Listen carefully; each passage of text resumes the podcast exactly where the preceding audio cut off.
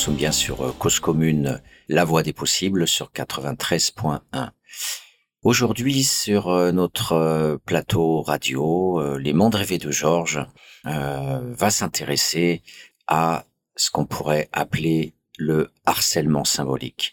J'ai longtemps hésité à trouver un titre à, cette émission et en fait le meilleur titre devrait être finalement étouffement. L'étouffement, c'est en fait quelqu'un qui euh, porte ses mains sur votre gorge et qui est en train de vous étouffer, qui est en train de vous tuer, mais qui ne vous a pas tué. Il est en train de vous blesser. Ça pourrait être aussi un bon concept. Les blessures, les blessures symboliques. Le terme de violence euh, est très abstrait finalement. On ne sait pas trop de quoi on parle. Tout est violent finalement. Un cri, euh, une baffe, une guerre. Étouffement, c'est un processus où on reconnaît l'individu on voit ses yeux exorbités, on voit son son regard euh, sidéré. Il sait qu'il est en train d'être euh, blessé, il est en perdition. Le réel va bientôt s'effacer, la déréliction s'installe. Il y a euh, une perte des repères et comme un soldat sur un champ de bataille. Euh, on, on a les cris euh, en direction de sa maman. Euh, le, les, les, historiens les sociologues qui s'intéressent à la guerre nous disent ça. Les dernières paroles des soldats, c'est pour la mère, pour le, la famille. Et donc, vous ne savez toujours pas de quoi je vais parler, mais le mot est important. Voilà, violence symbolique, ça m'intéresse pas trop. Alors, appareil idéologique d'État, alors là, je sais que la plupart des personnes vont fuir. Euh, c'est encore euh, le langage euh, académique de la science sociale, en plus vieillotte. Alors, aliénation, pas du tout, puisque le problème, c'est que oui, il y a de l'aliénation, mais que en plus, ça serait désubjectiviser trop la personne. Dans étouffement, il y a encore le regard, il y a encore la capacité pour la personne de prendre ses bras et donner un grand coup dans les couilles, de donner un grand coup dans la figure, euh, de griffer, de se, de se rebeller, de résister. Et cette dimension de lutte est importante dans l'étouffement. Voilà, la victime n'est pas condamnée forcément. Il y a une possibilité de s'échapper. Il y a une possibilité de retrouver sa liberté. Étouffement, c'est le thème d'aujourd'hui sur Cause Commune, où nous allons aborder les dix thèmes principaux.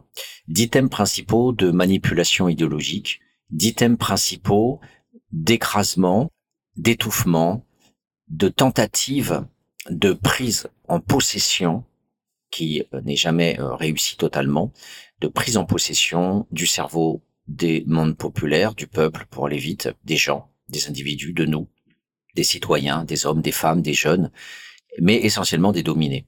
Alors cet exercice euh, est un exercice qui doit être euh, modeste. Les, sociologues euh, sont aidés aussi par les journalistes pour faire ce travail.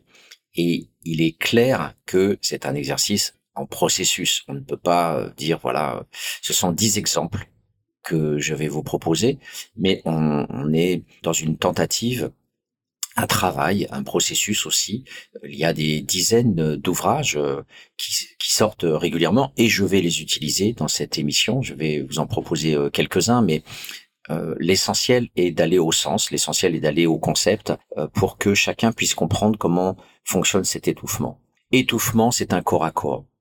Et j'ai choisi ce mot parce qu'il permet de penser une prise, une main, une proximité les dominants ne dominent pas symboliquement les dominés uniquement à distance. Ils utilisent des médias, ils utilisent euh, des enseignants, ils utilisent des formateurs, ils utilisent euh, des porte-paroles, des hommes politiques, des journalistes, des enseignants, des travailleurs sociaux, toutes sortes de personnages, des consultants dont on reparlera.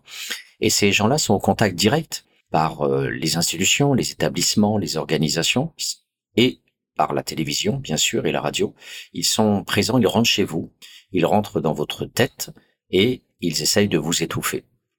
Alors la question de l'étouffement, bien sûr, euh, renverrait au fait que euh, il y aurait euh, pas de coopération, de lien social, de consensus. Bien sûr, dans la société, il y a aussi des multiples espaces de négociation, de coopération, où, les choses ne fonctionnent pas uniquement unilatéralement, sous euh, la forme de euh, ce que j'appelle euh, cette offre de d'étouffement, une offre effectivement qui me renvoie essentiellement à l'analyse d'un matraquage symbolique et qui suppose de se replacer effectivement dans, dans l'histoire.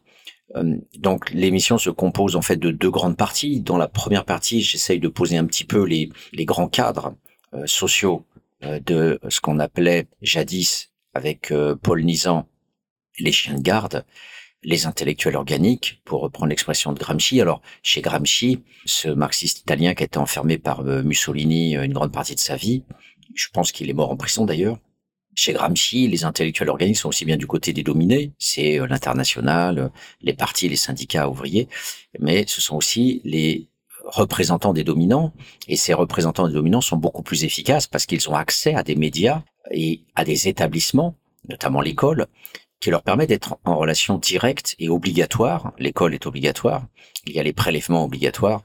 En relation directe et obligatoire, le plus souvent, euh, avec euh, les différentes euh, couches euh, de la population et notamment ce qu'on appelle les dominés, c'est-à-dire vous et moi la plupart du temps. Alors c'est difficile de se croire euh, dominé. Je me souviens euh, lors d'un colloque, on avait invité Philippe Bourgois, un grand sociologue américain des sous-prolétaires, et il avait parlé à un des, des informateurs qui, euh, avec qui il, il, échangeait et qui était devenu un de, un de ses amis. Ça, c'est un des thèmes importants aussi de l'ethnographie engagée, où on garde des liens avec les personnes avec qui on a, on a fait le terrain. Et cette personne disait, mais tu, tu nous donnes trop d'excuses, Philippe. Tu nous, tu nous donnes trop d'excuses on a aussi choisi notre vie. C'est vrai que on y reviendra aussi. Euh, il y a toute cette analyse des dissidences chez les dominés, l'exit, comme dit euh, Albert Hirschman, l'économiste, l'exit, la sortie, la fuite, euh, bien sûr, ça existe pour essayer de sortir de la domination, et c'est bien pour ça que cette émission s'appelle Les mondes rêvés de Georges, puisque Georges était ouvrier et il est devenu SDF. donc je vous rapporte au livre, bien sûr, que j'ai écrit pour les détails. Et donc, L'informateur de Philippe Bourgois lui disait non, tu, tu, tu, tu nous trouves trop d'excuses euh, avec euh, euh, la société, avec les entreprises qui nous donnent pas de travail, avec le racisme des blancs, puisque l'informateur de Philippe Bourgois était portoricain. Il travaillait à East Harlem et il a écrit cet ouvrage pionnier très important qui s'appelle Enquête de respect, tout au moins dans la traduction française.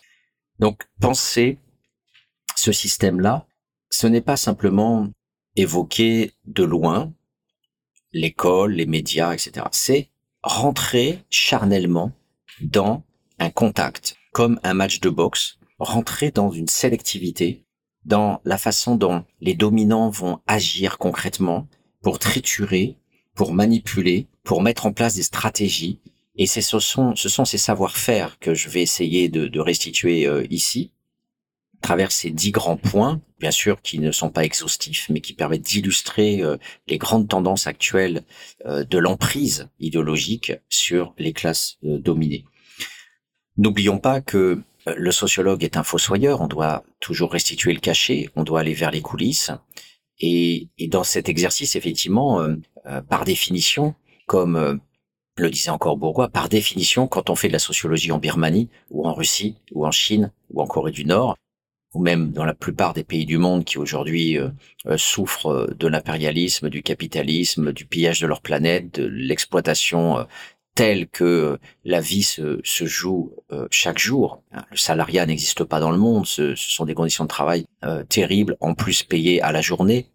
Donc c'est ce qu'on appelle le salarié informel, mais c'est encore un euphémisme. En fait, c'est tout simplement de la survie au jour le jour à 1 ou 2 dollars, ce qui est le critère de pauvreté retenu par l'ONU. Ce n'est pas du tout les conditions de l'Europe euh, autour de, ce qu'on appelle euh, les 60% du salaire médian, euh, renvoyant à peu près entre 700 et 800 euros par mois.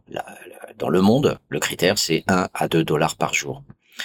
Et donc, du coup, cette, cette, ce cri doit s'accompagner euh, d'un engagement sociologique et non pas simplement d'un engagement politique qui serait ruiné finalement euh, la prétention euh, de la science à aider aussi les dominés à mieux voir. Donc pour cela, il faut faire un travail correct qui n'est pas effectivement exempt d'une orientation. Bien sûr, il y a une, intention de, de restituer ce cachet et par définition, c'est politique.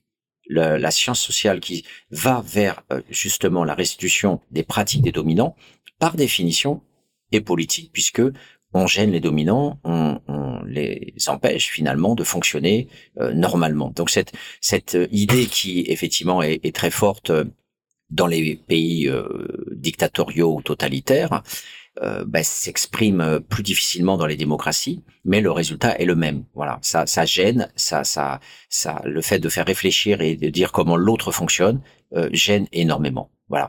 L'autre, l'autre idée qu'il faut bien voir, c'est que dans cette articulation entre montrer la structure des intellectuels organiques aujourd'hui, d'une part, et d'autre part, dans l'autre cadre de l'émission, proposer ces dix grands thèmes, ces dix grandes stratégies à l'œuvre aujourd'hui dans cet étouffement euh, symbolique, euh, va nécessiter aussi euh, ce que j'appelle des respirations.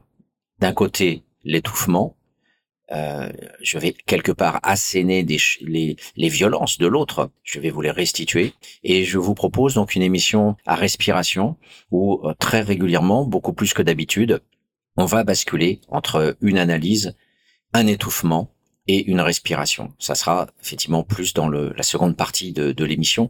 Dans cette première partie, je vais plutôt euh, parler et poser en tout dans un cadre global l'ensemble de, de la de cette structure euh, de du chant. Alors commençons euh, tout de suite la structure du chant. C'est d'abord et avant tout euh, pour nos auditeurs, ce sont les médias officiels. Alors je ne vais pas faire toute une analyse sociologique des médias officiels.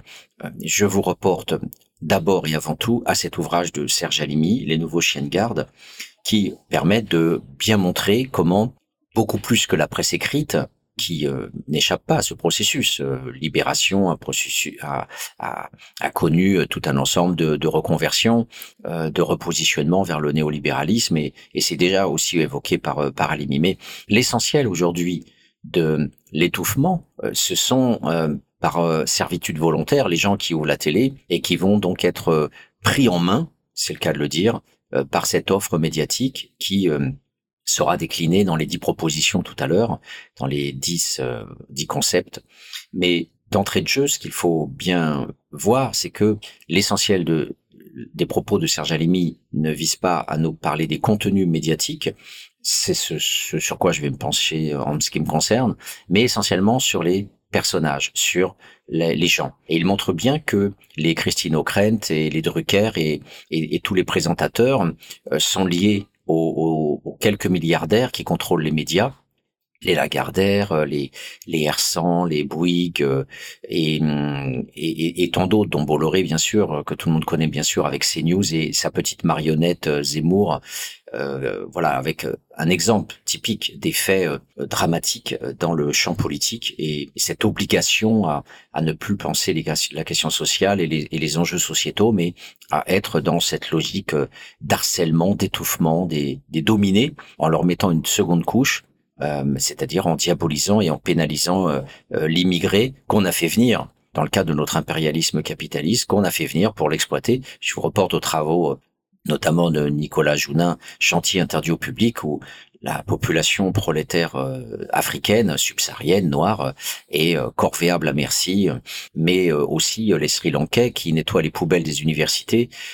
et donc ça, c'est un, j'y reviendrai, c'est un, un, numéro très important qui est présenté sur Cause Commune de la revue Mouvement, où on a invité Stéphane Lelay et Aurélie Jantet, qui ont présenté ce numéro où une dizaine d'intervenants ont disséqué euh, différentes dimensions des violences académiques, des violences universitaires ordinaires, et notamment un, papier important euh, euh, d'une collaboratrice qui se penche sur les prolétaires qui nettoient les universités et qui sont très très mal payés quand ils sont payés et qui ne voilà sont spoliés souvent de leurs congés payés, de primes et qui ne sont pas payés par exemple en arrêt maladie considéré comme une sorte de forfaiture. Donc une, une, exploitation euh, éhontée euh, en plein cœur du fonctionnement de mon monde, du monde universitaire. Donc la télé, le, monde audiovisuel euh, est un est un univers euh, qui est particulièrement étouffant dans la mesure où il est contrôlé très étroitement à la fois par les milliardaires dans l'espace privé, mais aussi euh, il est contrôlé dans, dans l'espace public euh, parce que euh, les organisations comme le CSA ou, les, directions de Radio France, hein, qui contrôlent les chaînes publiques, eh bien, sont nommées par le président de la République. Les, dirigeants sont contrôlés Et on en a un exemple très récent avec une émission sur France Inter d'humour politique. Je ne donnerai pas les noms des journalistes, mais tout le monde peut les retrouver facilement sur les réseaux sociaux. Et ces journalistes, en fait, décapants, qui s'en prenaient particulièrement à Macron, eh bien, cette émission a volé en éclats. Donc c'est c'est voilà le l'exemple le, typique de l'étouffement qui conduit quelque part à la mort. Alors un étouffement, mais pas complètement la mort, puisque cette journaliste, on l'a pas entièrement tuée. On est passé de l'émission euh, quotidienne à une émission hebdomadaire, et puis on lui a proposé un, un, nouveau concept, voilà, tranquillement, de manière euh, douce. Donc l'étouffement, effectivement, est une, mise à mort euh, tranquille, hein, qui peut effectivement être relativement douce, à condition, voilà, de pas faire de vagues, c'est important, et de quelque part de proposer des pistes de sortie à, la personne euh, dans le meilleur des cas, parce qu'il peut y avoir tout simplement euh, penser à Polak quand Chirac a supprimé son émission Droit de réponse, qui était une émission ultra populaire, tout le monde regardait Droit de réponse euh, le samedi soir. Et, et au Chirac en 86 la première chose qu'il a faite c'est de supprimer cette émission. Voilà. Donc le, le, on parle des républicains on parle de la démocratie mais euh, il est pas mieux que Saddam Hussein il est pas mieux que Kim Jong Il euh, voilà. Chirac le démocrate mais où est-il? Voilà. Chirac le grand connaisseur culturel de, de la Chine ah ben, ben justement c'est pas un hasard. Voilà. On a ces exemples de cette illusion que la démocratie ne pourrait être que démocrate, euh, cette illusion qui est très présente dans la science politique, hein, que euh, d'un côté il y a la démocratie, de l'autre côté il y a le totalitarisme, on nous ressort des philosophies essentialistes euh, à la Hannah Arendt, ou c'est comme si comme ça d'un côté, et puis c'est comme ça de l'autre. Dans mon propre laboratoire, j'avais déjà eu ces discussions avec moult chercheurs et qui pensent de la même façon. Voilà, il peut pas y avoir de totalitarisme dans la démocratie. Ah, ah oui, et, donc qu'est-ce qu'on a fait en Algérie euh, C'était quoi? Et le colonialisme euh, impérial euh, qui se passe en Afrique de l'Ouest et les pillages des matières premières de l'Afrique, c'est quoi? C'est de la démocratie. Le fait d'assassiner Sankara, c'est de la démocratie, enfin, etc. Donc voilà, c'est impensable pour on nous sort Anna Arendt ou on nous sort Raymond Aron ou d'autres penseurs qui nous disent non, c'est pas possible, on peut pas mélanger les deux. Voilà, il y a interdiction quoi d'un côté donc euh, non, Chirac reste un démocrate et tout l'appareil idéologique d'État sera là pour nous dire qu'il reste un démocrate. Non, euh, cette action est une forfaiture. Rien que pour ça, euh, les citoyens auraient dû avoir la possibilité par référendum de limoger Jacques Chirac et de le condamner pénalement suite à cet acte de forfaiture, supprimer une, émission de télévision extrêmement populaire. Voilà, c'est un cas typique où je, je, vous fais un raisonnement par l'absurde pour vous montrer qu'effectivement, l'étouffement, euh, ce n'est pas pour euh, euh, s'amuser. Voilà, c'est effectivement une, une, extinction dans ce cas-là. 80% des espèces d'insectes ont disparu avec les pesticides. Eh bien voilà, on a aussi de l'extinction d'émissions quand ça gêne le pouvoir. Donc les médias audiovisuels aujourd'hui, quatrième pouvoir comme on dit, sont hyper importants et, et, et d'ailleurs la science sociale vient en seconde position. Serge Alimi parle notamment de d'Alain Touraine ou d'Edgar Morin qui ont défendu publiquement dans la presse écrite ou audiovisuelle le plan Juppé, euh, qui nous parlait déjà des retraites. Voilà. Et, et, ces, et ces chercheurs euh, invitent en fait à penser l'intellectuel organique gramscien, euh, c'est-à-dire cette fois-ci du côté de, du pouvoir et de ceux qui devraient normalement être les sociologues engagés pour restituer effectivement le cachet des dominants, mais quand ces intellectuels eh bien participent au système de légitimation des réformes euh, réactionnaires, eh bien, on, est bien sur les nouveaux chiens de garde de Paul Nizan, non plus les philosophes euh, qu'il décrivait dans les années 20-30, mais bien aussi les, universitaires qui euh, participent aussi à leur façon sur les plateaux télé, essentiellement, et dans, et dans la presse, à cautionner des réformes injustes. Donc, la science sociale, j'y reviendrai dans d'autres émissions, puisque je, travaille aussi sur euh, cette sociologie, la sociologie qui euh, est, bien sûr très très fragile, très peu développée. Euh, évidemment, ce serait extrêmement provocateur euh, de d'en parler comme ça d'une seule phrase, mais disons juste que chez deux personnages intéressants qui ont voulu s'y mettre, comme euh, Richard Hogarth euh, dans son autoportrait intellectuel qui est traduit en français, c'est un, anglais, et Pierre Bourdieu sur sa prétention à faire une, une socio-analyse, ben les deux s'arrêtent en fait quasiment au, au moment où ils rentrent à l'université. Voilà, ils ne parlent que de leur enfance et à aucun moment ils ne font la sociologie des pratiques de pouvoir qu'ils ont eues à l'université.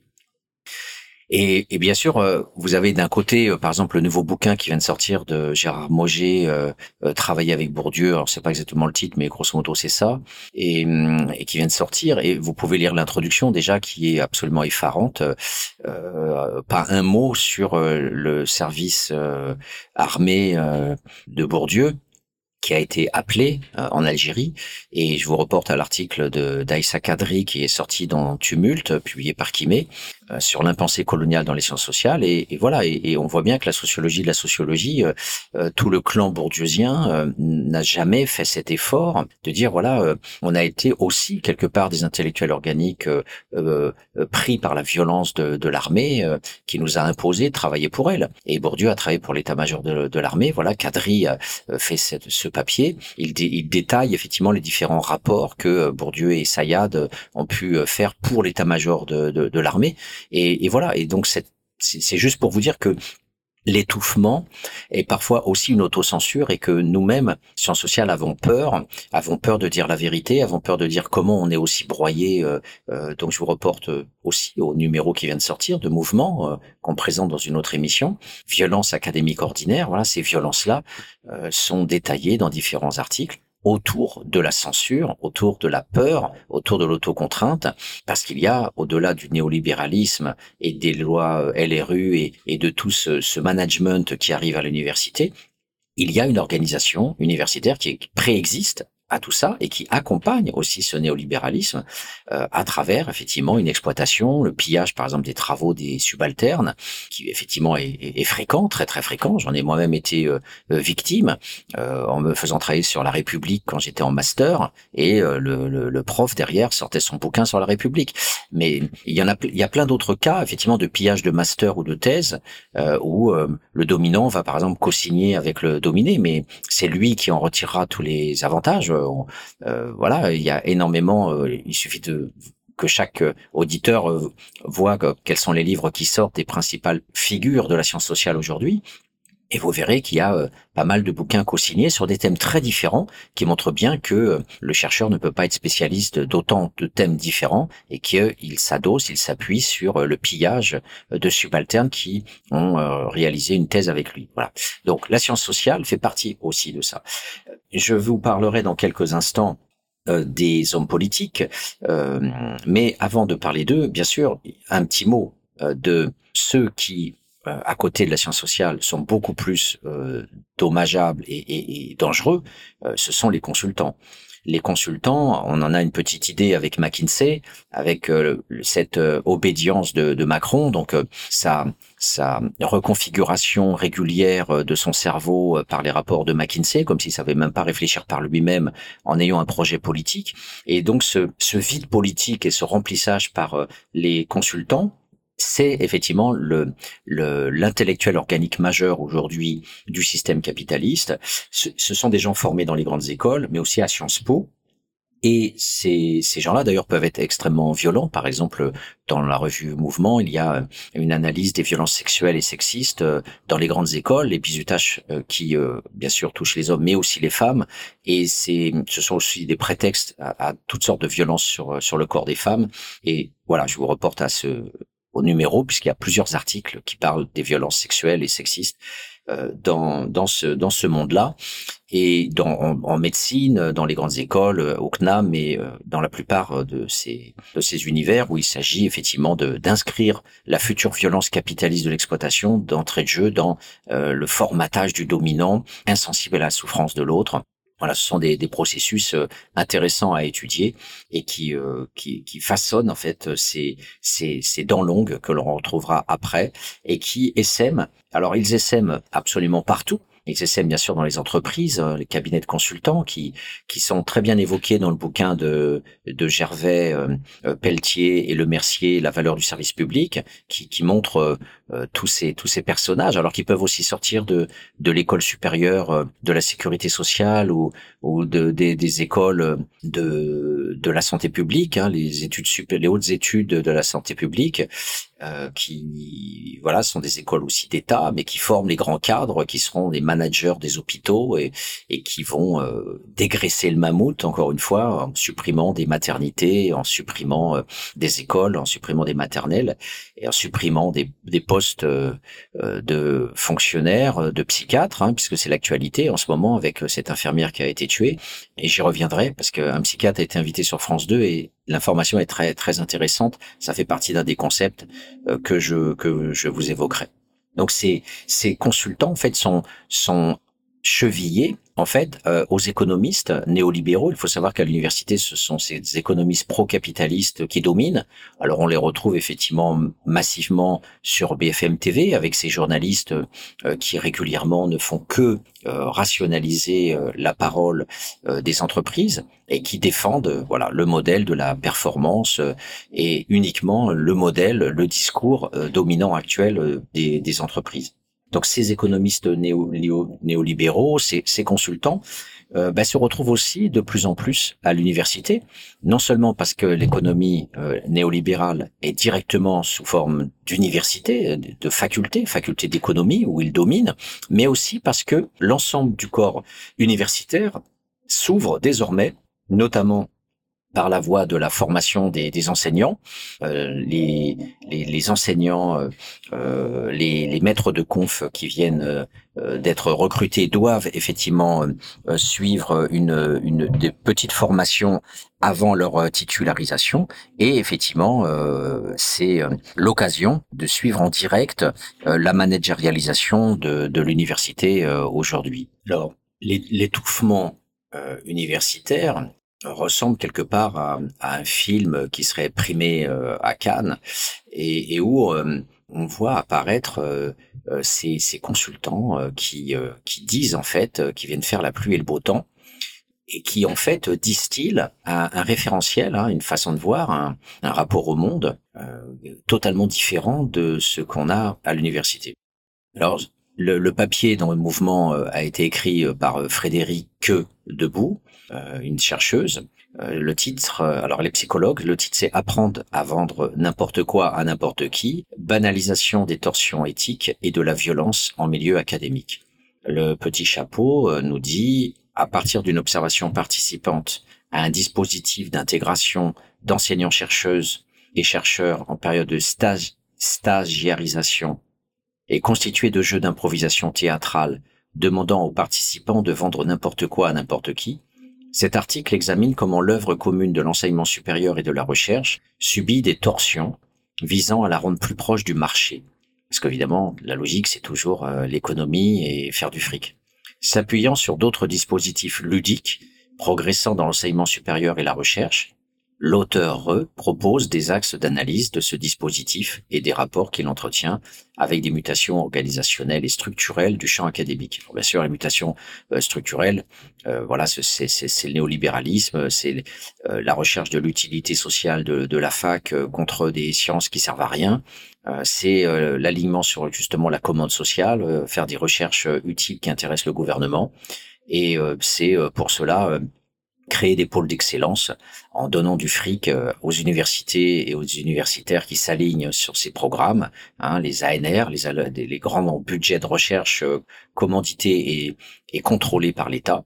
Et, et, ces gens-là donc euh, auront bien sûr les grands mots pôles d'excellence avec des budgets, tandis que les mauvais élèves, eh bien, auront pas de budget, seront confinés aux enseignements, on n'auront plus de temps de recherche et seront dans le surtravail avec, euh, et ça c'est une logique qui est utilisée, qui est bien mise en, lumière, euh, c'est en fait on vous tue en vous créant des conditions de travail impossibles. Par exemple, euh, la plupart des maîtres de conf font des cours regroupés sur deux jours pour leur permettre les, les jours suivants de soit d'accueillir les étudiants, soit de pouvoir travailler eux-mêmes dans leur recherche. Eh bien, il suffit de d'étaler les, les, enseignements sur toute la semaine pour ou bien de faire un cours à 8 heures du matin et l'autre à 18 heures et, et, et ça c'est bien étudié dans la valeur du service public la mise en place de ces logiques managériales, notamment dans les IUT, euh, qui sont plus orientées vers l'insertion professionnelle. Donc, euh, euh, en soi, c'est voilà, je ne veux pas faire de la politique euh, ici en disant que pourquoi pas euh, faire en sorte que l'université puisse aussi proposer une carte professionnelle à des étudiants pour trouver du métier et, et pourquoi pas faire en sorte de, d'avoir une relation aussi euh, plus rationnelle entre le marché du travail et puis euh, l'université.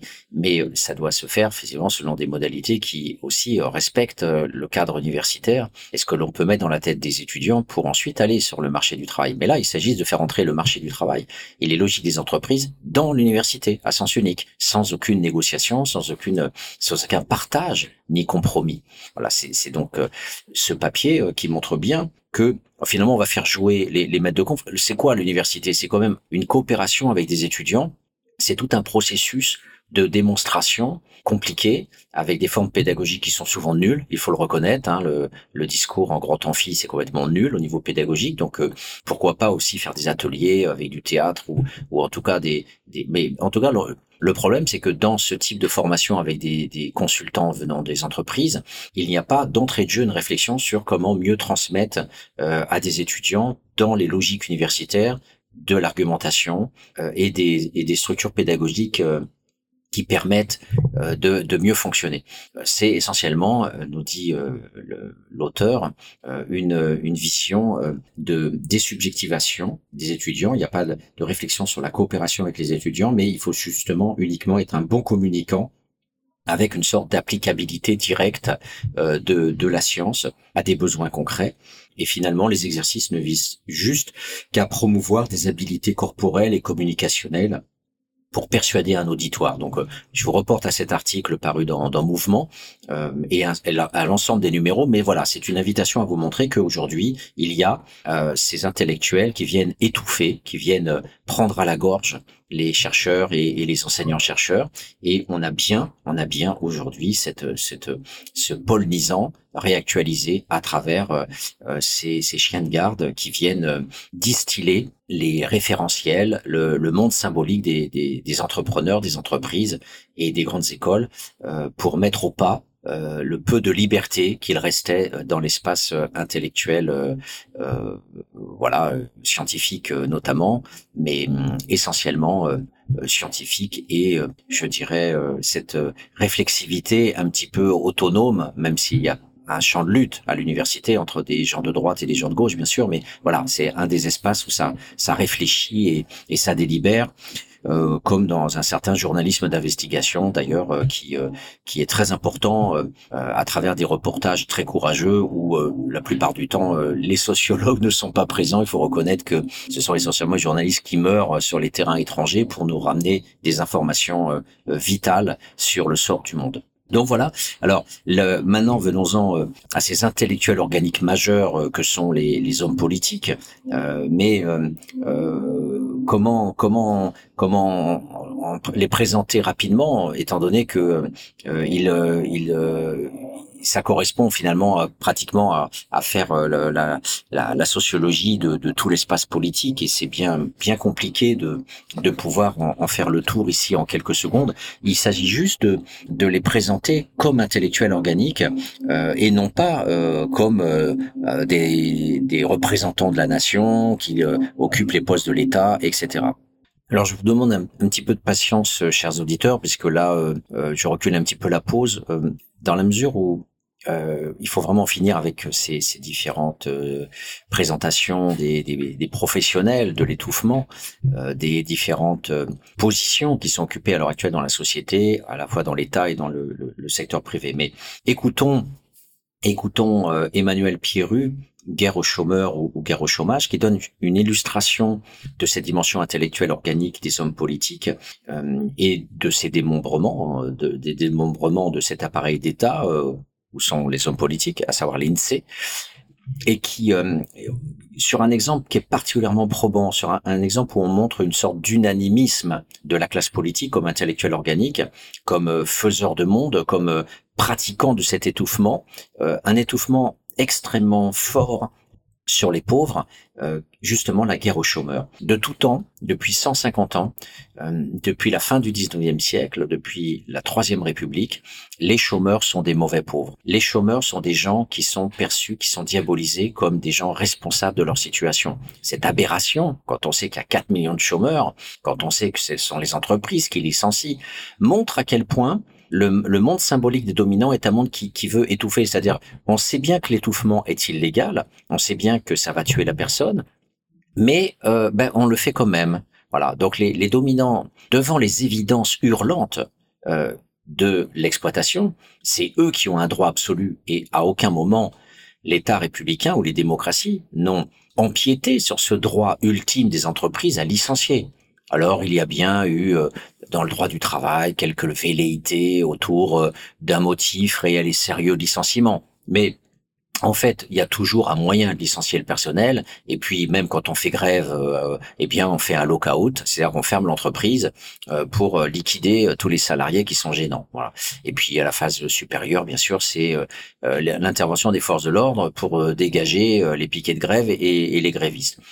Donc, cette aberration hallucinante fonctionne. C'est-à-dire que la, la, classe politique régulièrement intervient entre le PS, depuis le PS, qui s'est aligné très tôt sur le néolibéralisme, avec Hollande euh, qui s'est caché dans un ouvrage euh, anonyme en 83, euh, s'alignant sur bien sûr Fabius, mais lui au moins il l'a dit ouvertement. Mais Hollande à l'époque écrivait sans, sans le dire, mais il défendait ce, cette, cette, ouverture vers les grandes entreprises, le capitalisme, les multinationales et le fait de faire du fric. Donc derrière sa bonhomie, en fait, voilà, Hollande n'est pas mieux que Macron. D'ailleurs, c'est bien lui qui l'a mis comme ministre aussi de l'économie. Et donc tous ces hommes, du Parti socialiste jusqu'à la droite, eh bien, euh, euh, ont toujours, toujours euh, eu le même discours en disant à Pôle Emploi il faut saigner, il faut absolument contrôler et il faut radier tous les, mauvais. Alors je, vais citer quelques passages. évidemment, je vous reporte à l'ouvrage hein, d'Emmanuel Pierru, mais je vais vous citer quelques passages parce qu'il le dit bien, sûr mieux que moi, étant donné qu'il en a fait un ouvrage spécialisé. Alors je, je vais citer quelques passages. La notion de trappe à chômage, portée par le discours économique orthodoxe, doit son succès social et surtout politique à la rationalisation savante de l'indignité économique qui stigmatise la position de sans-emploi. Elle apparaît ainsi symptomatique du déplacement évoqué précédemment de la question sociale vers la mise en cause personnelle des chômeurs. Les causes du chômage sont tout entières centrées sur les comportements des individus, ce qui disqualifie du même coup toute forme d'interrogation sur la structuration de la demande de travail des entreprises. Pour citer une déclaration tonitruante de l'une des plus hautes autorités de l'État, goulûment reprise par les médias, il s'agit désormais de siffler la fin de la récréation et de remettre tout le monde au travail. Les chômeurs sont bien entendu les premiers à être sifflés. Pourtant, l'idée même d'un chômage de confort, prétendument entretenu par un système d'indemnisation trop généreux, est à peu près aussi ancienne que la catégorie de chômage elle-même, qui apparaît donc fin Troisième République. Elle fait de la nouvelle théorie économique, donc toujours ces économistes libéraux dont je vous parlais, avec des vieux préjugés sociaux, dont on peut retrouver la trace dans les années 30 au travers des, des diatribes fustigeant les mauvais chômeurs. Donc, c'est-à-dire en fait le congrès des maires qu'il cite euh, en 1933, le 25e congrès, qui parle du fléau du chômage. Euh, et donc, euh, toujours cette opposition multiséculaire, jamais dépassée dans les têtes. Hein, je dis bien jamais dépassée dans les têtes. On a toujours ce discours politique unanime hein, en tant qu'intellectuel organique entre les pauvres méritants et les autres. Alors les pauvres méritants, il n'y en a pas beaucoup, hein, mais grosso modo, ça a toujours été euh, euh, la, la, veuve et l'orphelin, euh, le malade, et puis le vieillard, l'infirme. voilà, donc c'est ces systèmes que Robert Castel appelle euh, l'handicapologie, on, on, crée l'aide sociale, ou en partie, en partie seulement aussi les aides sociales, puisque les vieux qui ont cotisé toute leur vie auront des retraites, donc euh, ça fait plutôt partie des assurances sociales. Mais voilà, à l'époque, le pauvre qui n'a pas d'assurance, puisque il faudra attendre euh, les années 30 pour avoir un petit peu d'assurance, et surtout après ce qu'on appelait les 30 glorieuses et la création de la sécurité sociale, pour mettre en place le régime des assurances obligatoires mais à côté, vous avez l'aide sociale. Voilà. Et à l'époque, il y avait quasiment que l'aide sociale pour euh, gérer les vieux, euh, les vieux ouvriers, infirmes ou pas infirmes, et qui, euh, voilà, étaient abandonnés aux auspices et à la maltraitance des institutions totales de l'époque. Je rappelle que Nanterre était aussi une maison de retraite et il y avait une, prison, une maison de retraite, un foyer pour euh, vagabonds indigents, c'est-à-dire le sous-prolétariat issu de la classe ouvrière, et que tout ce monde-là était réuni dans cet immense complexe de Nanterre, euh, quand le reste des vieux euh, essaimés dans le dans la France euh, était pris en charge par un municipalisme très très faible. Il y avait grosso modo un foyer avec quelques dizaines de places, alors qu'il y avait toujours des centaines de chômeurs et des milliers de, de gens sans travail.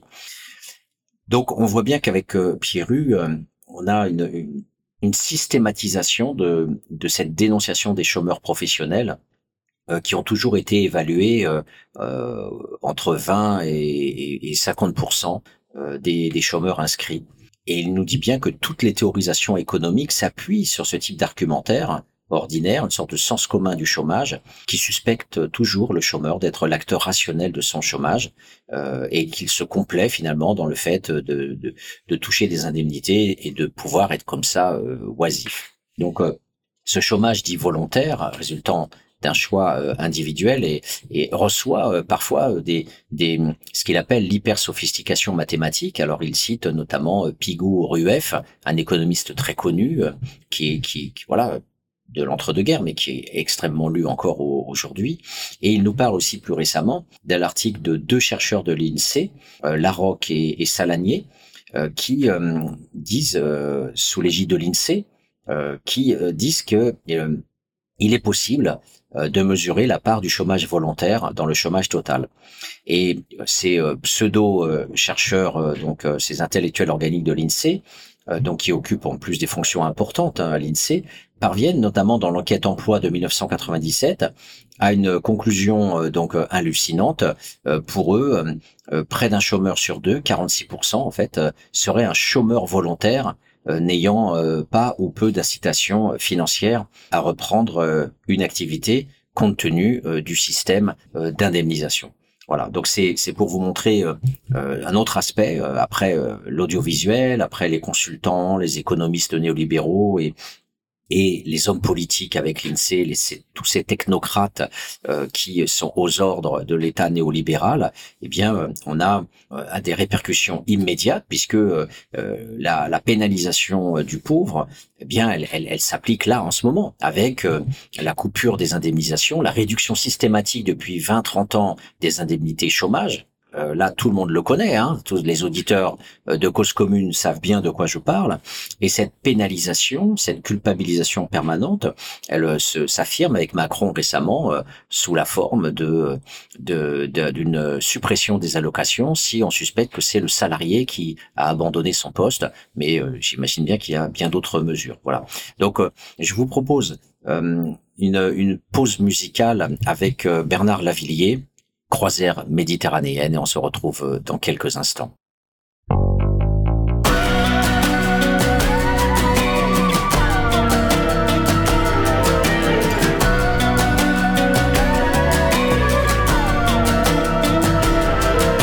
Venu des hauts plateaux, incendiés par la guerre, écrasés de soleil, des fourmis silencieuses, fouettées par la poussière, dévorées par le sel avait tous un jour imaginé la mer et la douceur du vent. Et dans cette nuit noire qu'on a payé si cher, on coule en dérivant.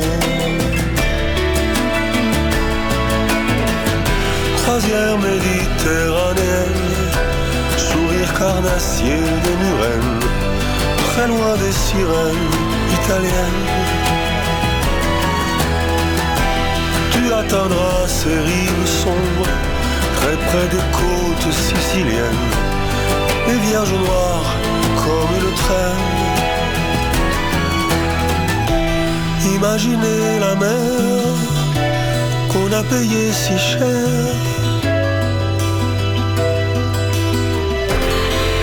Imaginez la mer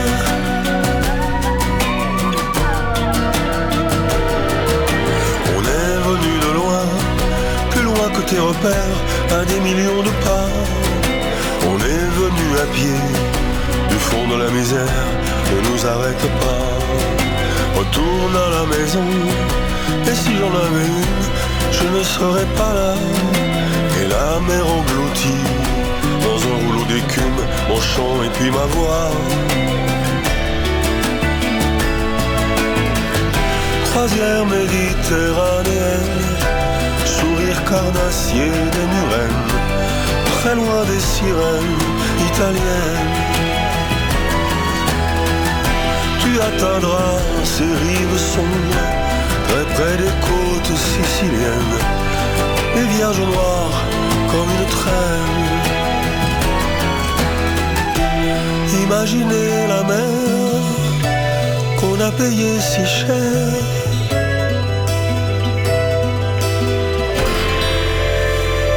Imaginez la mer.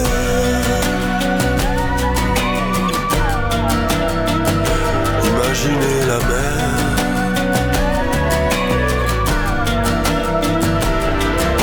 Nous dormons dans des villes, ombre parmi les ombres, des longs couteaux tirés, à deux doigts de l'Europe. On a rêvé si fort, on commence à douter. Tu es resté debout, les barbelés, sur le ciel minéral.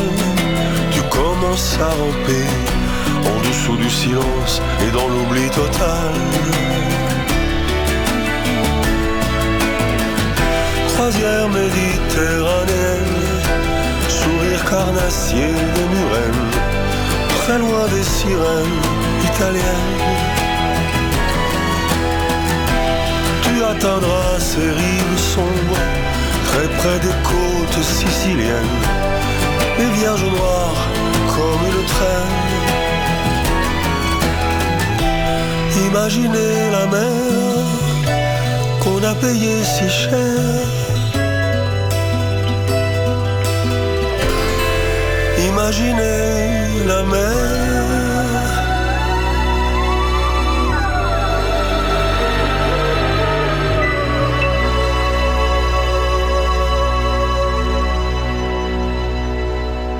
Retour sur euh, notre radio Cause Commune, euh, La Voix des Possibles 93.1 et retour dans notre euh, émission Les Mondes Rêvés de Georges où nous assistons aujourd'hui à une sorte de dissécation, hein, on va disséquer la manière dont on étouffe les cultures dominées, les cultures populaires, on nous étouffe, on est en train de nous mettre à mort, mais on tente de résister. On tente de résister par euh, le militantisme, euh, par le journalisme, par la science sociale, par toutes les formes d'expression artistique. On résiste. Et justement, euh, je parlais à l'instant de cet étouffement politique à l'égard des chômeurs, avec cette accusation symbolique qui est un étouffement majeur euh, dans la réalité sociale. Euh, et là, on voit bien que je sors euh, des images. Hein. C'est bien un étouffement parce que finalement, les allocations qui sont réduites, eh bien, c'est bien des gens qui crèvent au niveau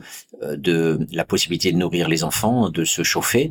Hein. Il y a aujourd'hui des millions de personnes qui n'ont qu'un repas par jour. Et une grande majorité de gens maintenant font la queue au secours populaire ou au resto du cœur pour se nourrir. Donc l'étouffement matériel est là, euh, qui bien sûr empêche la plupart du temps de lutter, de se mobiliser.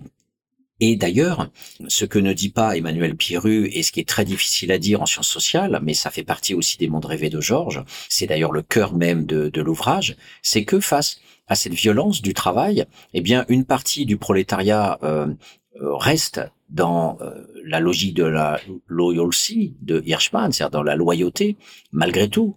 Euh, ça, on l'oublie. Une grande partie des ouvriers acceptent ce travail pourri et acceptent d'être au travail à la chaîne, acceptent euh, d'avoir euh, ces conditions de travail déplorables dans le bâtiment, notamment les intérimaires.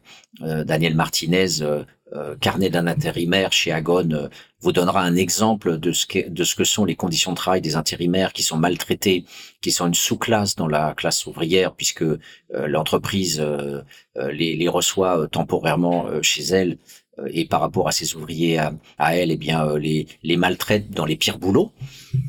Et une autre partie des ouvriers euh, va refuser ce travail. Et c'est pour ça que la pénalisation existe. La pénalisation, elle a pour but d'empêcher que il y ait un exit. ce qu'on appelle aussi la fuite, ce qu'on appelle de manière plus scientifique l'escapisme, s'échapper, la dissidence, être un réfractaire, être un refusant, eh bien, c'est déjà dans l'espace du travail. Avant même de quitter le travail, c'est déjà dans le travail. Toute la science sociale des ouvriers montre bien, notamment Donald Roy et puis plus récemment Michael Burawai, qui ont montré les tactiques de freinage.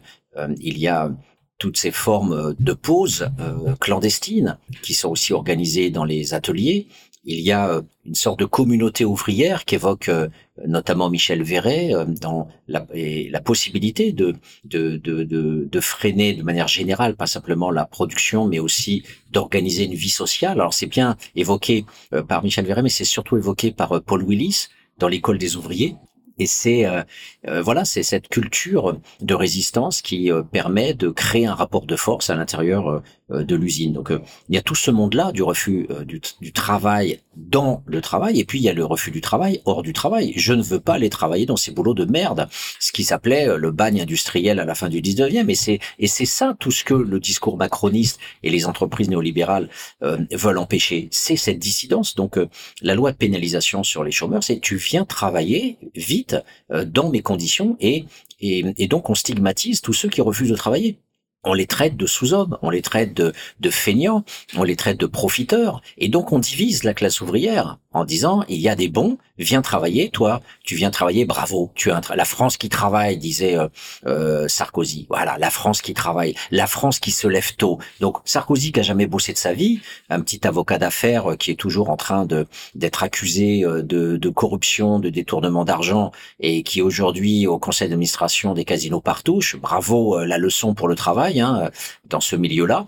Eh bien ces, ces hommes politiques là qui la plupart du temps n'ont jamais travaillé, ne connaissent même pas euh, euh, autre chose que l'élection et euh, les tractations politiques et les petits les petits jeux entre amis pour pour organiser leur leur pouvoir et leur passage au pouvoir, eh bien nous donnent des leçons de morale en permanence. Voilà, ils sont chefs de la morale, chefs de l'étouffement, on pourrait dire, et ils viennent dire voilà diviser la classe ouvrière, séparer les, les uns qui euh, seraient euh, les bons les bons travailleurs, des autres euh, finalement qui seraient les refusants.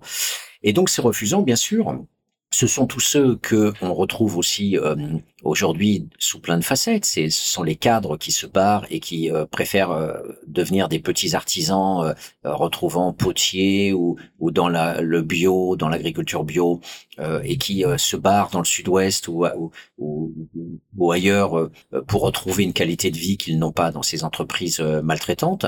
ce sont bien sûr tous les, les gens qui n'ont jamais accédé au travail et qui préfèrent le business du, du cannabis euh, et, et, et, là, justement, la pénalisation joue à fond parce que quelque part, qu'est-ce qui se joue dans le pouvoir à l'égard de ça? C'est c'est finalement l'autonomie de ce sous-prolétariat. C'est pas le trafic en tant que tel du cannabis, c'est le mode de vie qui est rendu possible. Et donc, il faut absolument les criminaliser pour empêcher qu'on puisse dire qu'ils ont un mode de vie acceptable. Et, donc, c'est cette autonomie-là qui est avant tout la cible euh, des professionnels du travail forcé. Donc l'étouffement, symbolique. On le voit bien, c'est une machine de guerre. On ne parle que de sécurité, sécurité, sécurité. Mais la sécurité, c'est le harcèlement euh, policier pour arrêter et mettre en prison ces jeunes-là. Quand on ne met pas en prison les criminels capitalistes qui tuent euh, la plupart des pays du monde en leur pillant leurs matières premières et en les empêchant de vivre tout simplement. Donc en fait, le capitalisme est déjà en tant que tel criminel, criminogène. Et la, et la criminalité en col blanc, c'est pas que la corruption et les paradis fiscaux. Parlons-en de ce que les juristes qui ne vont jamais en prison, je les ai oubliés ceux-là dans les intellectuels organiques, mais tous les juristes euh, de l'optimisation fiscale et, tous les consultants économiques de l'optimisation fiscale, euh, on sait qu'il y a 100 milliards euh, de, détournements régulier chaque année, euh, et juste avec 10% de ces 100 milliards, on aurait réglé la question des, du déficit des retraites, si tant est qu'il y a un déficit, ce qui est loin d'être prouvé. En tout cas, c'est très très bien euh, montré dans les dans les différentes analyses qu'on a pu avoir pendant les mouvements sur les retraites. On pourra en reparler, mais il est clair qu'il y a a priori pas de déficit. C'est même le Conseil d'orientation des retraites qui l'a dit. Donc voilà, là encore, un, un, un enfarinage, un étouffement symbolique majeur qui domine sur euh, sur ce sur ce thème-là.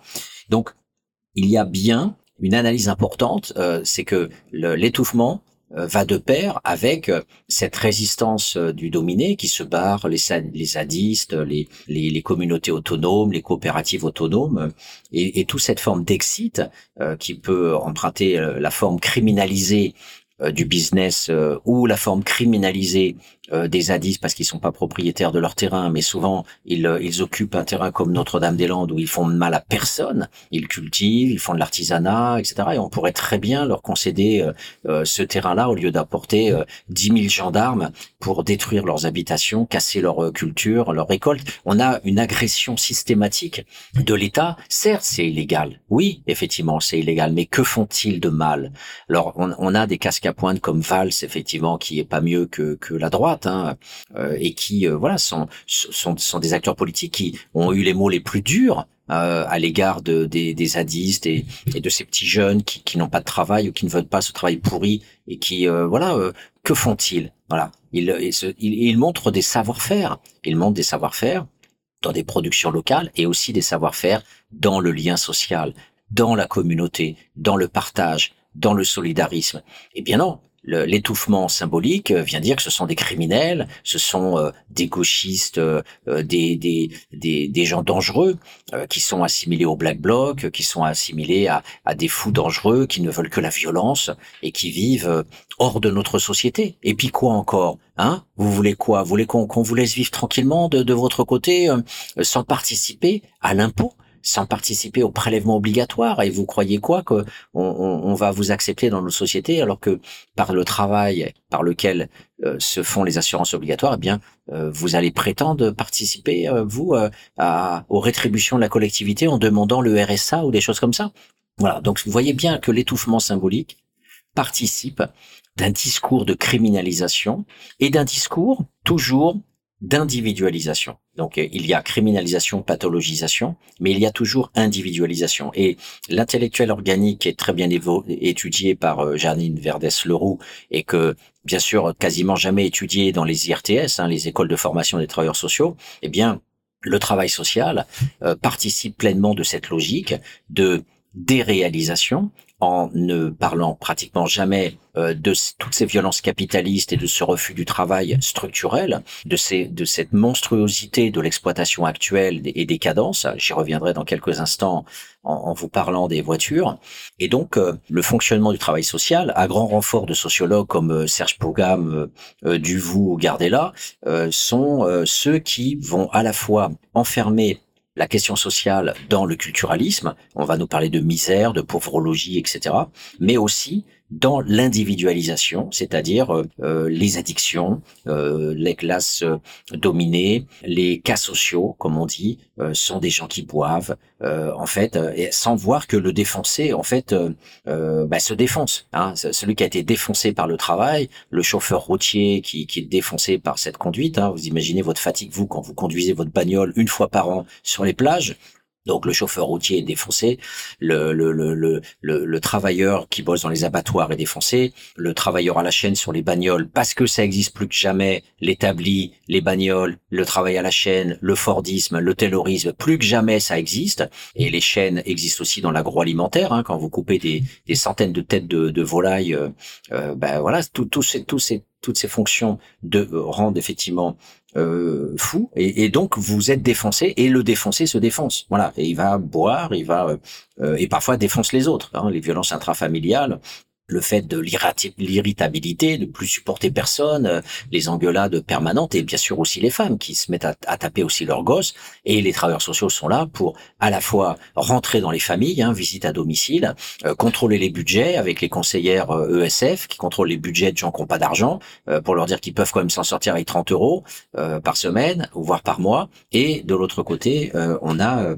effectivement le placement des gosses quand la violence devient trop importante. Donc le travail social fait partie des intellectuels organiques. Euh, lisez Verdès-Leroux, le travail social, et vous verrez que il y a ce culturalisme de la pauvrologie d'un côté et cette individualisation qui participe pleinement à la dénégation euh, de, du capitalisme, de la question sociale et du fait que c'est structurel, que c'est consubstantiel euh, à notre économie politique actuelle qui nous martyrise Donc l'étouffement symbolique euh, est cette inversion qui permet de ne pas penser euh, la, la, martyrologie économique euh, actuelle. Voilà. Donc ça c'était la première partie qui finalement euh, est une invitation à ouvrir toutes ces pistes que nous ouvrirons régulièrement sur euh, Cause Commune dans la mesure où euh, euh, nous allons aussi régulièrement organiser des, des, débats, ce qui est déjà fait d'ailleurs longuement depuis le début, des débats permanents, récurrents sur une analyse voilà rationnelle, la plus rationnelle qui soit, sur l'actualité.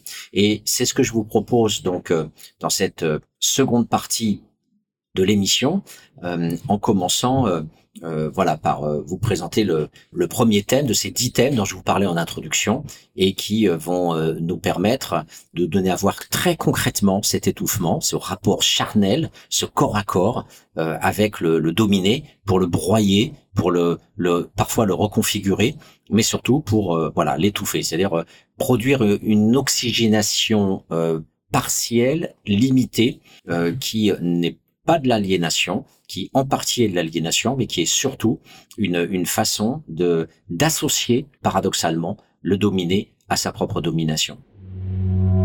Causecommune.fm Alors, je vais commencer par le premier concept. La première, euh, la plus simple, c'est le silence. L'étouffement vise à tuer. L'étouffement vise à vous empêcher de parler et d'être euh, un être humain doué de conscience. Donc le silence. Le silence, euh, c'est de ne pas tout simplement parler. Voilà. Donc euh, l'exemple typique, c'est la fascisation de l'État d'Israël, la colonisation juive sur les territoires palestiniens, qui, alors vous allez me dire si on en parle. Alors c'est le, le sous-thème du silence, c'est légalisation des responsabilités. Mais partons d'abord du silence. Le silence, c'est le fait que c'est une colonisation qui existe jour après jour et dont les pires horreurs ne sont jamais évoquées. Parce que quand on va en parler, on va en parler sous la forme d'une égalisation des responsabilités. Donc euh, la violence des Palestiniens avec les missiles, de l'autre côté, la violence de l'armée israélienne dans les territoires occupés, on nous montre des images toujours de violence. Voilà, violence. Donc on peut pas déjà en pencher, penser à travers ces, ces violences. Euh, on ne voit que euh, une sorte de sidération, de, de, de furie, euh, human bomb. le, type se fait péter dans un bus. On, on a la logique de l'effet, voilà, pas de l'effet faire un effet. L'effet au sens de, on n'a pas les causes, on n'a que l'effet. C'est-à-dire le mec est devenu fou, eh bien il se, il se fait péter. Et donc le, le silence permet de rendre impensable et complètement irrationnelle cette violence, notamment parce qu'elle est présentée sous la forme d'une égalisation des responsabilités. On ne parle pas des structures, l'absence d'État euh, palestinien, euh, alors que c'était euh, bien sûr la base en 45 par l'ONU, un, un, État palestinien et un État juif. Je ne discute même pas de la légitimité d'un État israélien, je le prends comme un fait, et un État israélien, un État palestinien. Eh bien là, à l'heure actuelle, on a un génocide qui est mis en place, un génocide culturel, et tous les militants qui euh, vont là-bas euh, et que j'ai rencontrés euh, sur différents chantiers, notamment le chantier des Roms, où beaucoup de militants revenaient de, de, Palestine, et disent que finalement la colonisation fonctionne par une occupation déjà des domiciles privés elle fonctionne par euh, le fait de, de snipers qui tuent des gosses sur des, les toits des maisons. Euh, euh, récemment encore, il y avait une jeune fille de 16 ans qui a été tuée sur sa terrasse. Elle était même pas, elle avait 16 ans, elle, elle sortait même pas dehors, elle était sur le toit de sa maison, etc. Donc on, on pique les maisons. Donc il y a des il y a des intellectuels juifs qui hurlent en ce moment euh, euh, disparates qu'on a sur les réseaux sociaux. Quelques individualités très fortes qui se disent j'ai honte d'être juif et j'ai honte de, de voir ce qui se passe sur euh, cette mise à mort de, du peuple palestinien. Et l'essentiel des médias occidentaux n'en parle pas. Silence total sur ce vol des maisons, ce vol des, des appartements avec des faux titres d'occupation, les assassinats réguliers, hein, les tirs de cibles humaines, notamment de paysans qui cultivent euh, leurs champs d'olives, où on va euh, pourrir la vie, on va le tuer si on peut, ou sinon on va pourrir la vie de cette famille, on va les harceler euh, de, toutes sortes, on va les arrêter sur les checkpoints, on va les empêcher de passer, etc. Donc une, une, un génocide culturel qui, qui s'accompagne d'assassinats et de, de, de, de, voilà. Donc un peuple qui devient fou, hein, voilà. Et, et cette réalité-là, au niveau des médias, eh bien c'est le silence et quand on en parle, on va essayer d'en parler que uniquement sous la forme euh, d'une égalisation des responsabilités, en, en, ne sachant plus pour un, un, un public qui finalement n'est pas euh, connaisseur de cette histoire, et eh bien euh, en se disant que il faut, on leur renvoie la balle finalement, hein, comme on dit, ils sont responsables les uns les autres. Hein. les Palestiniens sont violents, les Juifs sont violents, finalement ils sont tous violents, c'est incroyable. Quoi. Et donc du coup on se désintéresse totalement de cette affaire en disant c'est un monde de fous, il y a que de la guerre, il y a que de la violence, il n'y a pas de solution, etc. Alors que les causes et, le rapport de force, surtout où L'armée israélienne euh, est mille fois plus euh, forte, capable de, de, dissoudre n'importe quelle euh, intifada à coups de, de pierre. Et de l'autre côté, vous avez des chars, des voilà, des avions, tout, tout. Donc le rapport de force, l'occupation du territoire, euh, toutes ces variables structurelles sont complètement passées sous silence. Voilà, ça le, premier fait, euh, c'est ce fait sidérant et tout de suite euh, respiration avec Melt on Your One.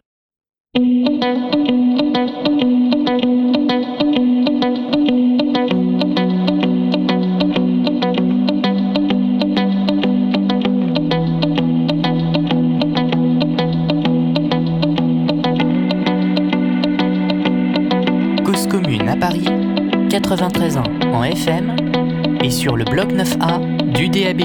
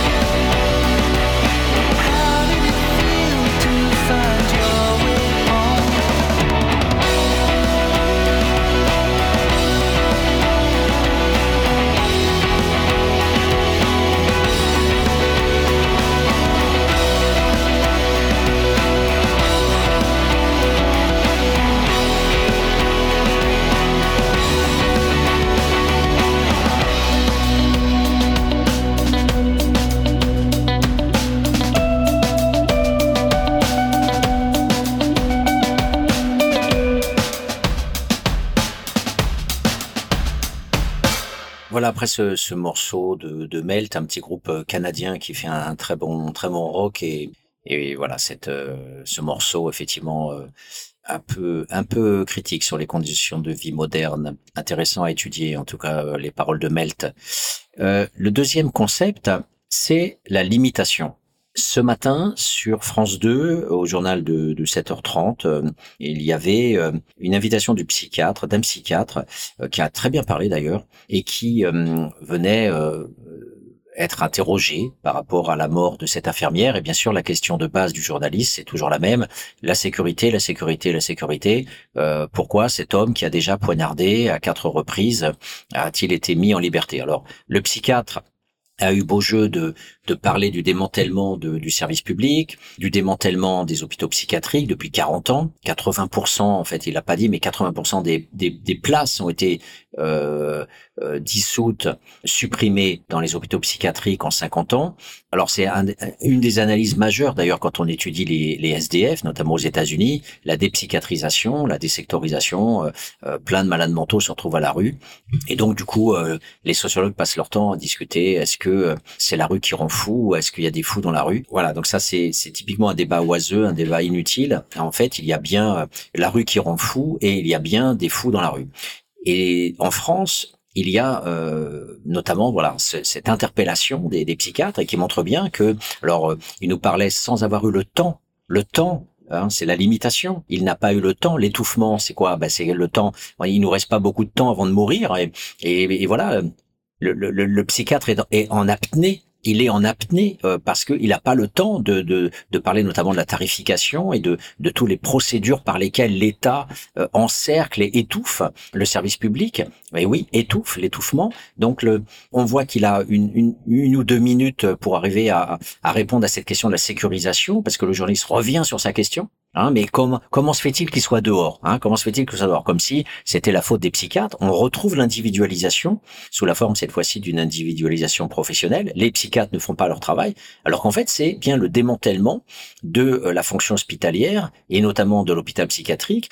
C'est euh, l'impuissance de psychiatres trop nombreux à pouvoir accompagner dans le soin. C'est toute une, une organisation dont le psychiatre rappelle qu'elle est aujourd'hui euh, essentiellement sécuritaire. Les gens sont attachés, il le dit. Voilà. Donc on est bien nous aussi pris par la logique sécuritaire. On essaye de faire ce boulot avec le moins de moyens possible et on devient euh, de plus en plus euh, autoritaire pour rester poli. Et, et donc voilà, euh, la psychiatrie elle-même prise dans cette logique folle de la sécurisation, de la criminalisation des, des malades mentaux. Et parallèlement, c'est pour ça que je parle de limitation, et parallèlement, des dizaines de minutes ont été consacrées à Cannes. Alors que une infirmière a été tuée, alors que on est toujours en train de parler du service public que le gouvernement détruit, eh bien, on a de l'autre côté des dizaines de minutes consacrées euh, au film, euh, consacrées à à la vie des riches qui font des films, euh, au plateau de télé, euh, euh, au plateau de cinéma, Cinecittà en Italie, la crise du cinéma italien, euh, présentation de films, invitation d'acteurs, d'actrices à Cannes, humour parce qu'ils sont au soleil, ils sont bien attablés, et notamment même un reportage chez Momo, un mec qui tient une pizzeria et qui nous dit que les acteurs sont mis à l'abri du Festival de Cannes. Les pauvres chéris, ils sont mis à l'abri du Festival de Cannes en allant chez Momo. Voilà. Donc reportage sidérant de bêtises d'accablement, de bêtises du service public. Euh, et c'est, ça pose la question effectivement quel service public on veut aussi. Il s'agit pas de défendre le service public, il s'agit de défendre mais quel service public. Voilà. Et c'est pareil pour l'université. Euh, il faut aussi réfléchir à ça parce que les mandarins on n'en veut pas, la toute puissance de la cooptation on n'en veut pas forcément dans le service public, plutôt que effectivement euh, la coopération et, et le débat collectif. Voilà. Et, et donc là on a cette limitation qui rend impossible un débat de fond sur l'état de l'hôpital psychiatrique aujourd'hui, alors que la service public s'autorise de lui-même à être le chien de garde du cinéma, le chien de garde de des dominants qui se rincent, qui se font plaisir, euh, qui créent des films, et donc le monde de la culture qui s'étale en toute liberté, alors même que on est face à la souffrance, face à la mort, et, et, je pense que cette euh, situation était particulièrement éclairante aujourd'hui pour parler de ce deuxième concept après le silence, qui est celui de la limitation. Euh, donc respiration, respiration avec Jaya the Cat, Closing Time.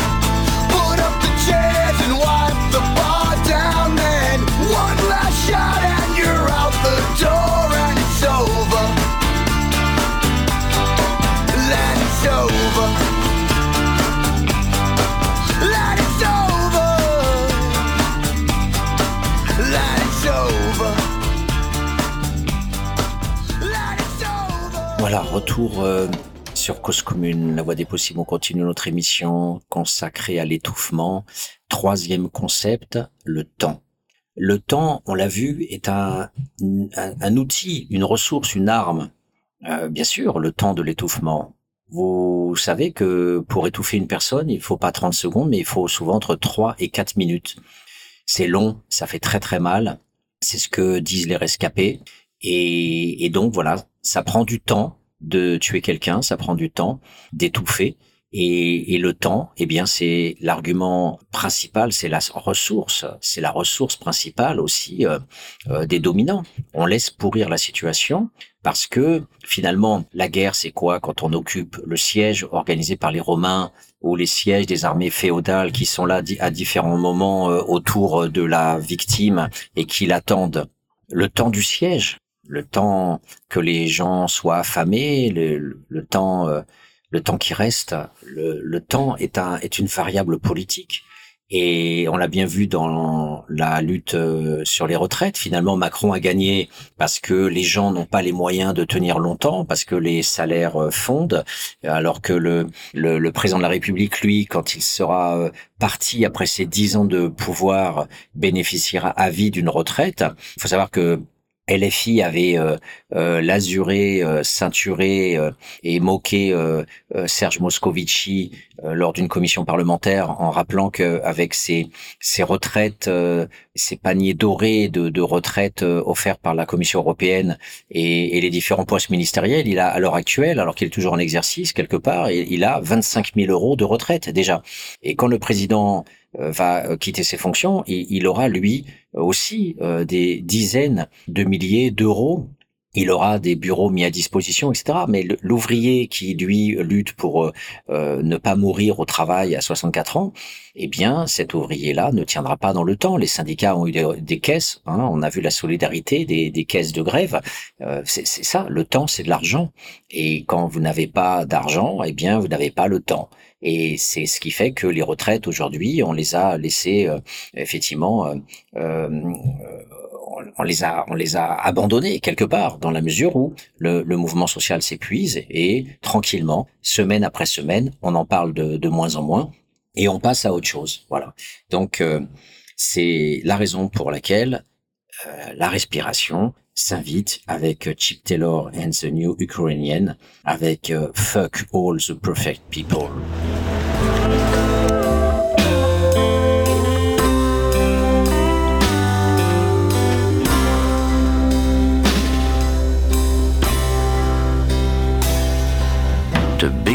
not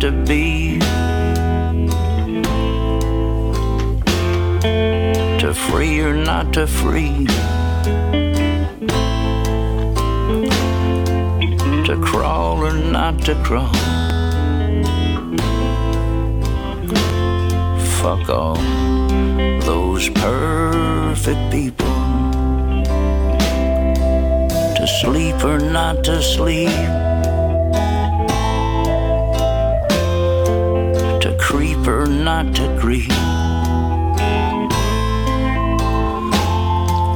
And some can't remember what others recall. Fuck all those perfect people. Sleepy eyes waltzing through. No, I'm not talking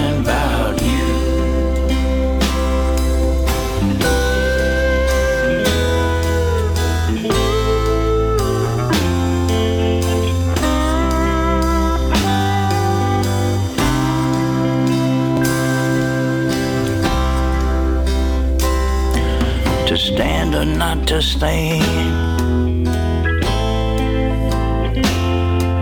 to plan or not to plan, to stall or not to stall. Fuck all those perfect people. To drink or not to drink.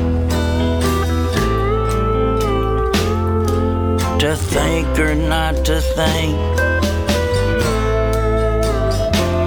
Some choose to dismember your rise and your fall, and fuck all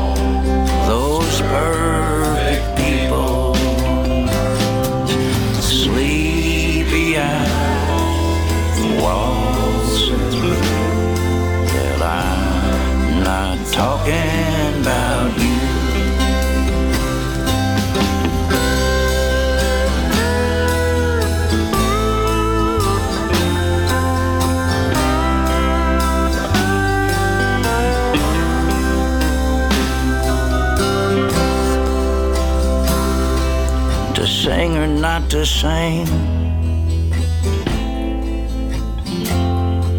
to swing or not to swing.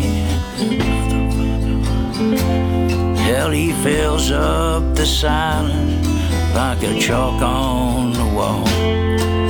Fuck all those perfect people.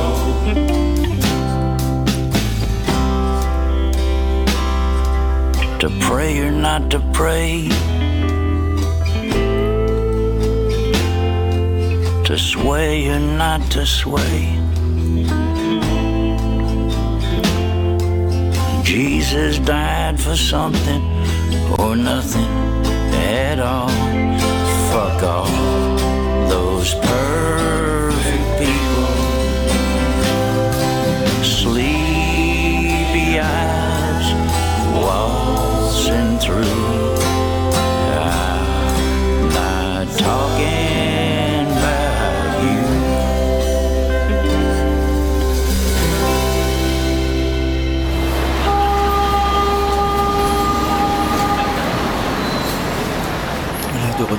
sur Cause Commune après cette euh, respiration.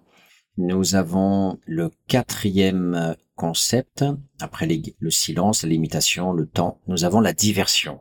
La diversion, c'est au cœur, bien sûr, de la ressource politique.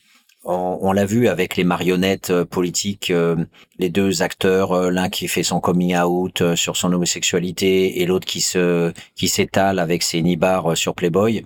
Voilà, tentative de diversion aujourd'hui avec l'intéressement aux primes de Macron je te défonce avec le travail en plus pour les retraites, et puis de l'autre côté, on, fait de l'esbrouf, on lâche du lest ou du pseudo-lest. Alors il y a un ouvrage intéressant à, comparer aux retraites, c'est le livre de Noiriel qui s'appelle euh, Longwy, euh, lutter euh, à Longwy, qui a été écrit en 1980 suite aux luttes de 78, 79 contre la, le démantèlement de l'appareil sidérurgique français. Et il est intéressant de, de, voir que les luttes qui sont décrites par Gérard Noiriel euh, reprennent exactement euh, les, les, mêmes les mêmes cadres, avec notamment le temps, l'épuisement des, des retraites, notamment Raymond Barre qui à l'époque aussi disait euh, on fera une commission pour discuter dans quelques mois. Voilà, et ça c'est pareil avec le grand débat de Macron. On verra dans quelques mois, on va reparler. Attendez, c'est pas fini, on va rediscuter. Donc ça fait aussi partie quelque part le temps de la diversion. et, et, cette diversion est, est toujours avec soit des je ne vous oublie pas, on en reparlera plus tard, on va organiser euh, une, grande concertation, ou bien c'est mais attendez, j'ai pas fini, euh, euh, on va, je, m'occupe de vous, le peuple, vous allez avoir des primes d'intéressement quand il y aura des, profits, il faut que tout le monde puisse être régalé, etc. Donc, bien sûr, ça se fait pas en termes d'augmentation de, salaire, ça se fait pas en termes de réforme structurelle du capitalisme pour que le dominé puisse supprimer euh, les, actionnaires et qu'on puisse avoir, comme dans les coopératives, une redistribution euh, euh, proportionnée et relativement égalitaire des dividendes. Voilà. Donc la diversion est un procédé extrêmement classique euh, quand quelque chose euh, fait mal à un gosse, et eh bien on lui dit oh regarde l'oiseau qui passe dans le ciel, regarde comme c'est joli là par là. Et, donc voilà, donc c'est un concept très important. Il faut toujours se méfier quand on vous étouffe. En fait, quelque part vous a on vous avez pas vu le, le, le meurtrier arriver. Voilà, et, et peut-être qu'il il a eu des beaux habits, euh, il vous a séduit dans un restaurant, il vous a escroc fait croire que vous alliez faire des profits si vous placiez votre argent ici, etc. Donc les diversions multiples de l'escroc, euh, du manipulateur, euh, participe du fait qu'à un moment donné, on se retrouve étouffé et qu'on ne puisse plus euh, respirer ni bouger. Donc, respiration, respiration encore, avec Dream Ivory qui nous présente un petit passage tout à fait sympathique. Welcome and goodbye.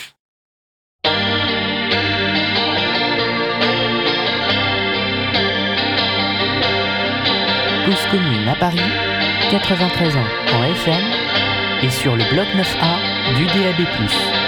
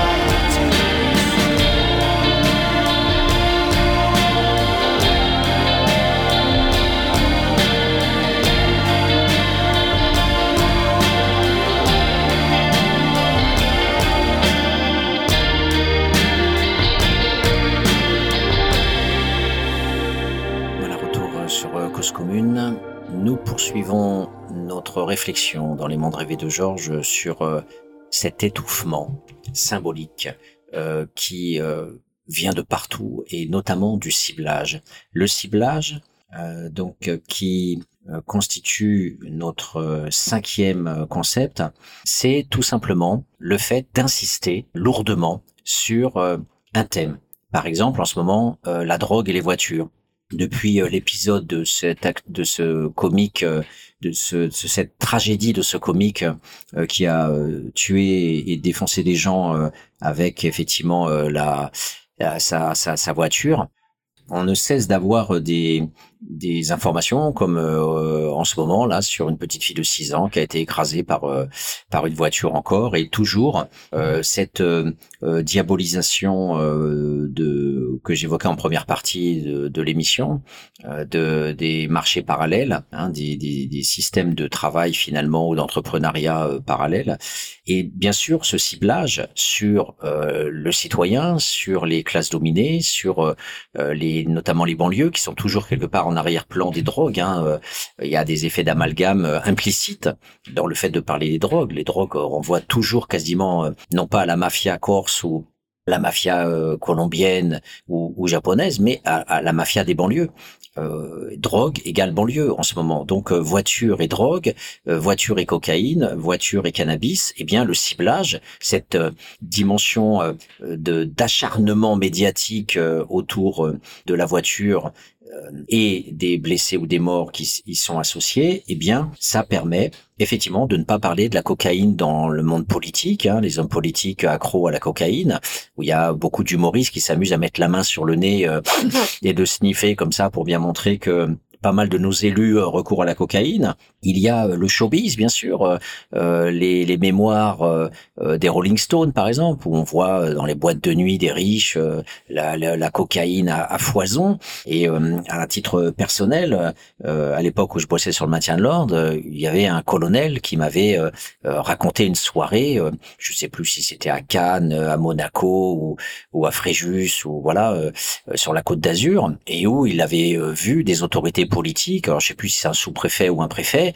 euh, être à une soirée euh, où il y avait euh, Johnny Hallyday et où il y avait de la cocaïne partout sur les tables. Et voilà. Et donc le, toujours le fait de cibler d'insister lourdement sur le peuple et la criminalité du peuple, pourquoi pas, mais en l'occurrence, on ne parle jamais de la criminalité des cadres qui se défoncent à l'alcool et qui sont dans l'addiction par rapport au, rythme de travail et qui se défoncent au whisky ou au gin ou à la vodka ou au rhum. Et de l'autre côté, on va parler des addictions des classes populaires euh, massivement.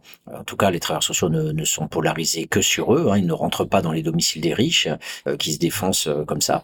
Et pareil pour pour les drogues. Voilà, euh, toujours le ciblage, toujours polarisé euh, sur euh, les dominés pour les diaboliser alors que les dominants seront toujours perçus soit à travers la beauté du sport, du, tennis, du, du, voilà de de du comment s'appelle ce sport euh, qui qui consomme beaucoup d'eau, voyez voir. Euh, euh, eh bien, en tout cas, je l'ai totalement oublié. C'est tant mieux, voilà, tant mieux. C'est pas à couper ce silence. Il est important, voilà. Je, ce sont, ça se passe sur du gazon et ça consomme énormément d'eau. Et à l'époque où il y a plus de 2 à 3 milliards d'êtres humains qui n'ont pas d'eau potable quotidiennement, eh bien, on continue utiliser massivement voilà cette eau alors bien sûr il faudrait parler des piscines aussi il faudra à un moment donné euh, en finir avec euh, avec euh, les piscines et cet, cet effet voilà de, de, de, ciblage fait que on en oublie toute cette déviance en col blanc, tous ces illégalismes,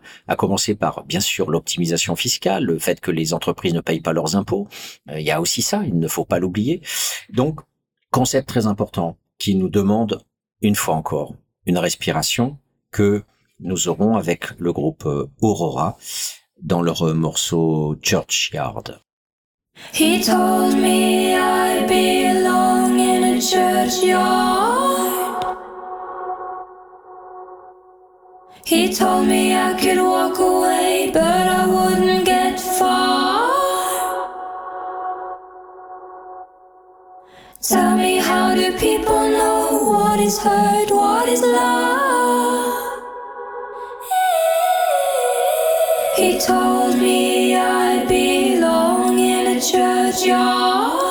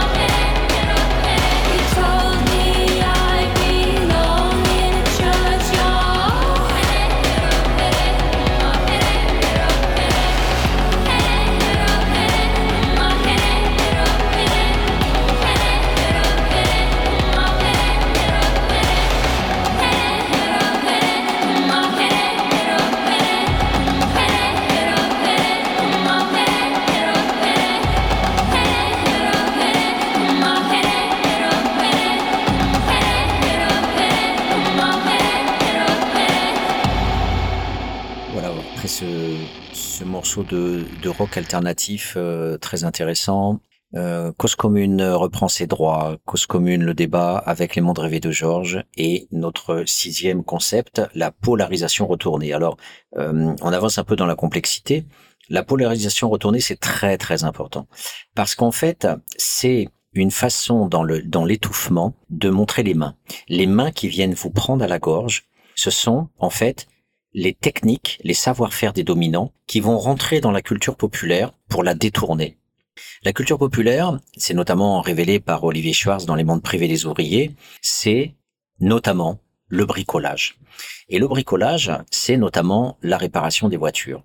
La culture populaire, la culture euh, qui est laissée aussi euh, aux, ouvriers, aux classes populaires de manière générale, aux employés, aux paysans et à toutes ces professions de subalternes, eh bien, cette culture-là, elle euh, joue beaucoup sur l'aliénation et notamment cette fascination de la voiture. Alors vous avez beaucoup d'émissions à la télé, énormément d'émissions où euh, on achète des voitures d'occasion et on les retape, notamment une émission anglaise, euh, mais il y a aussi beaucoup d'émissions françaises aussi là-dessus, ça a été importé en France. Alors vous en avez énormément énormément, avec des gens très sympathiques euh, qui montrent des vrais bicoques complètement pourris et qui les retapent euh, avec un savoir-faire euh, absolument dingue. Ils, ils, décomposent les moteurs, les, les essieux, les suspensions, enfin avec une maîtrise des mots techniques absolument remarquable.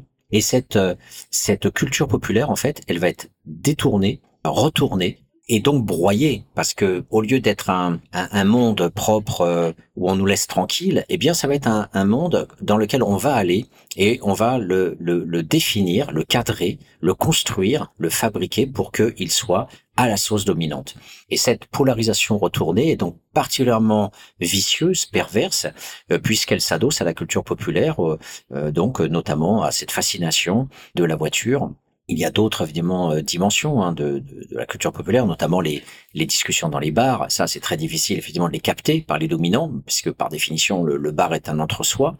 Et il y a beaucoup de littérature sur les bars et la consommation d'alcool euh, entre hommes. Alors même si aujourd'hui de plus en plus de, de femmes ont un droit euh, d'accès, je dirais, ça reste encore très machiste et très patriarcal tout ça.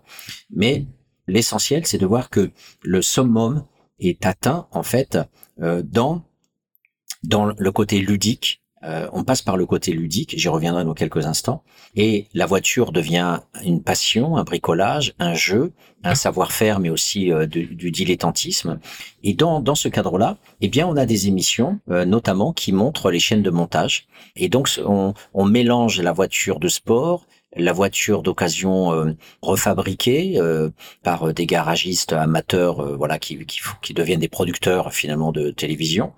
Et le pire est atteint quand on a effectivement ce, cette passion des voitures euh, qui euh, s'exprime sous la forme de reportages euh, soi-disant anodins où on voit des ouvriers en train de monter des voitures de luxe, des voitures de sport et où on a un cadre du service qualité qui se gausse de nous dire que la vérification des différents paramètres de la voiture euh, se, se, fait en 30 secondes et 70 centièmes.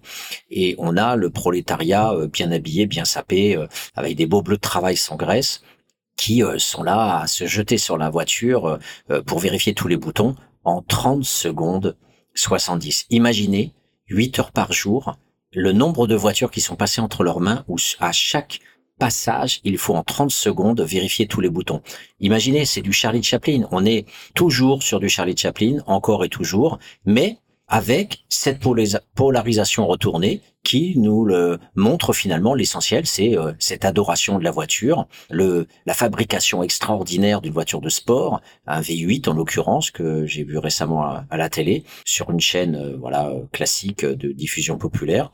Et donc ça c'est un concept très important, c'est l'étouffement consiste aussi à faire en sorte qu'on est associé à cette société de consommation, à ce bricolage, euh, à cette euh, façon de d'être euh, dans une vie simple, hein, d'une vie voilà qui se prend pas la tête. Hein. Et, bien là, et bien là, les dominants sont, sont présents et ils vont parvenir à encore imprimer leur savoir-faire pour arriver à raboter jusqu'au silence les violences du monde dominant, puisqu'au bout du compte, euh, ce n'est pas la souffrance des ouvriers qui importe, euh, ce sont pas les conditions de travail, c'est pas l'être humain, c'est l'objet, l'objet dominant, la voiture de sport, la voiture qu'on n'achètera jamais, une voiture qui doit coûter 200 000 euros, ce gros V8 qui était monté sur la chaîne que j'ai vu à la télé, et donc le, le peuple est doublement dépossédé. Il est dépossédé de cette bagnole qu'il achètera jamais, et il est dépossédé de son bricolage à lui euh, par rapport à ce bricolage d'expert euh, qui vient euh, prendre la place et lui donner des leçons en plus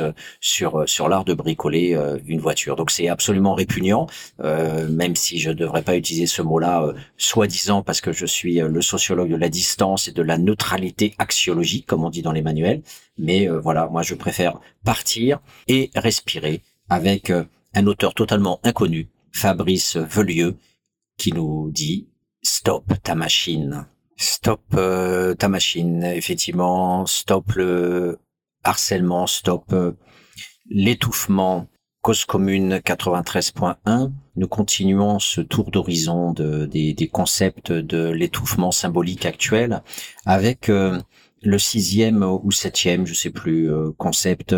Nous avançons en tous les cas. Je pense que ça doit être euh, le, sixième, mimétisme de la trituration. Le mimétisme de la trituration. Le mimétisme, on reste sur le thème de la polarisation retournée, euh, avec effectivement l'emprunt d'un élément de la culture populaire, à savoir le rire, la blague, et on va là encore le détourner, on va le triturer euh, mais là, cette fois-ci, ce n'est plus le bricolage, c'est le rire et, la blague.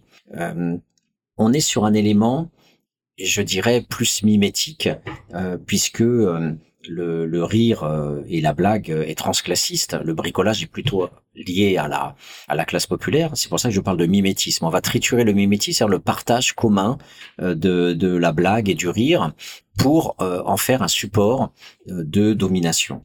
Alors l'étouffement était euh, euh, Patrick Sébastien euh, euh, le samedi soir ou le Colaro Show euh, euh, le dimanche de Jacques Martin, etc. sont les, les exemples avec aussi dimanche est à vous de, de, de Drucker, tous ces tous ces émissions où on rit beaucoup, on blague beaucoup, on fait venir des comédiens, des chanteurs, une bonne ambiance. Et tous ces amuseurs, en fait, notamment les ce que Bourdieu appelait les entraîneurs à propos des, des radios le matin, surtout ce qui est important, c'est la bonne ambiance avoir une bonne ambiance. On se réveille le matin avec euh, euh Europe 1, avec euh, RTL.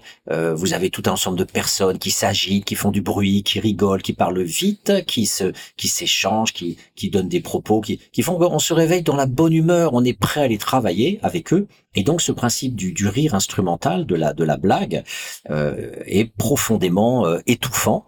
On est euh, loin des radios libres qui se sont euh, créées déjà de manière illégale, hein, comme Radio Zinzine dans le Luberon, qui existait dès les années 70 et qui était régulièrement interdit, et, et, les gendarmes venaient détruire le, le relais et qui était voilà remis régulièrement euh, pour euh, diffuser. Puis quand Mitterrand est arrivé, on a eu les radios libres et ces radios libres, elles ont donné des débats. Et tous ces débats étaient dangereux. Il fallait absolument supprimer les débats, comme on le fait sur Cause Commune, et ou alors on le, on le fait de manière tellement euphémisée avec euh, France Culture que du coup c'est tellement aseptisé, c'est tellement finalement type musée que les classes populaires s'en détournent. Donc le, la blague des radios, euh, ce mimétisme du rire, euh, est particulièrement dangereux puisqu'il interdit le débat. On, rit euh, et on passe tout de suite de la musique. On passe de la musique et on met une bonne blague avec un amuseur. Et bien sûr, les amuseurs sont triés sur le volet parce que entre Naïm, qui est à l'heure actuelle un des plus beaux euh, humoriste politique qu'on est à l'heure actuelle en France, et je vous le, recommande, allez sur YouTube, euh, écoutez les blagues de Naïm, eh bien, à l'opposé de ces vrais humoristes politiques, euh, comme ceux de France Inter le matin qui ont été supprimés par Macron récemment, comme Chirac avait supprimé droit de réponse, où on rigolait aussi beaucoup avec droit de réponse, on, on, on, on rigolait, mais on, était intelligent, il y avait une intelligence collective, il y avait des débats, c'était un agora, c'était un, un, lieu d'expression euh, euh, majeur, beaucoup de gens de la société civile étaient invités par Pollack euh, pour, pour débattre. Donc on voit bien dans ce mimétisme de la trituration que le, il y a une, une emprise. On va vers le monde des gens, on va vers le monde ordinaire, et on déforme, on se réapproprie, on transforme pour que les amuseurs, les rieurs, finalement, nous distillent un produit qui nous enserre, qui nous enferme, qui nous aliène, qui nous empêche de penser et qui nous réduit à être juste à gorge déployée des bouffons d'une pièce dont on est totalement absent euh, au quotidien. Voilà, donc euh, respiration. Respiration avec euh, là aussi un groupe inconnu qui s'appelle Captive avec le morceau Pomme jaune.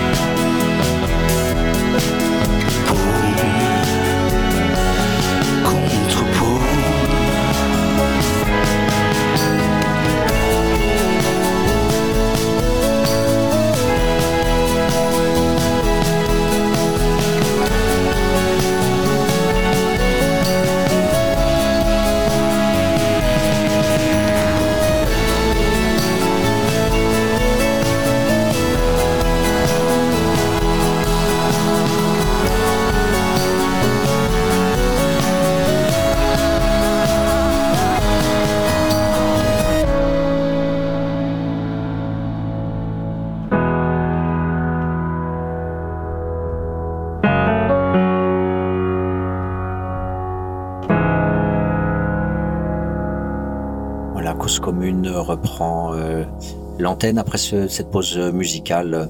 Les mondes rêvés de Georges, c'est euh, cette analyse de l'étouffement, de l'étouffement symbolique. Et notre huitième concept, c'est tuer, censurer, la censure. La censure, c'est d'abord tout ce qui ne passera jamais à la radio ou à la télévision. C'est tout cet espace de possible que l'on peut euh, évoquer et dont on peut prendre conscience quand on zappe avec euh, courage l'ensemble des chaînes de télévision. Quand vous dépassez les, les 30 ou 40 chaînes officielles, vous poursuivez votre chemin et au-delà des programmes débiles qu'on a habituellement, les séries policières, euh, les, les fabrications culinaires, là aussi, on, on retrouve la polarisation retournée et le mimétisme de trituration, mais en tout cas voilà, on, va chercher la culture populaire de la cuisine et hum, les tous les objets qui sont vendus le matin, euh, à, soi-disant à 50% ou à 80%, euh, toutes les émissions de reality show, euh, les familles nombreuses, euh, voilà, là aussi on est sur de la polarisation retournée, hein, sur la vie des gens. On prend la vie des gens et on la met en, en version média. Alors là, ça serait une émission à part qu'il faudra faire sur la polarisation retournée ou le mimétisme de trituration, il faudra effectivement s'apesantir sur toutes ces techniques de débilisation, d'aliénation, de retournement, de castration, de voilà, etc. Euh, alors, il y a autre chose. Il y a autre chose. Il faut continuer à zapper, il faut continuer à avancer vers les 50, 63, 72, 88, 99, 104. Et là, on découvre quoi?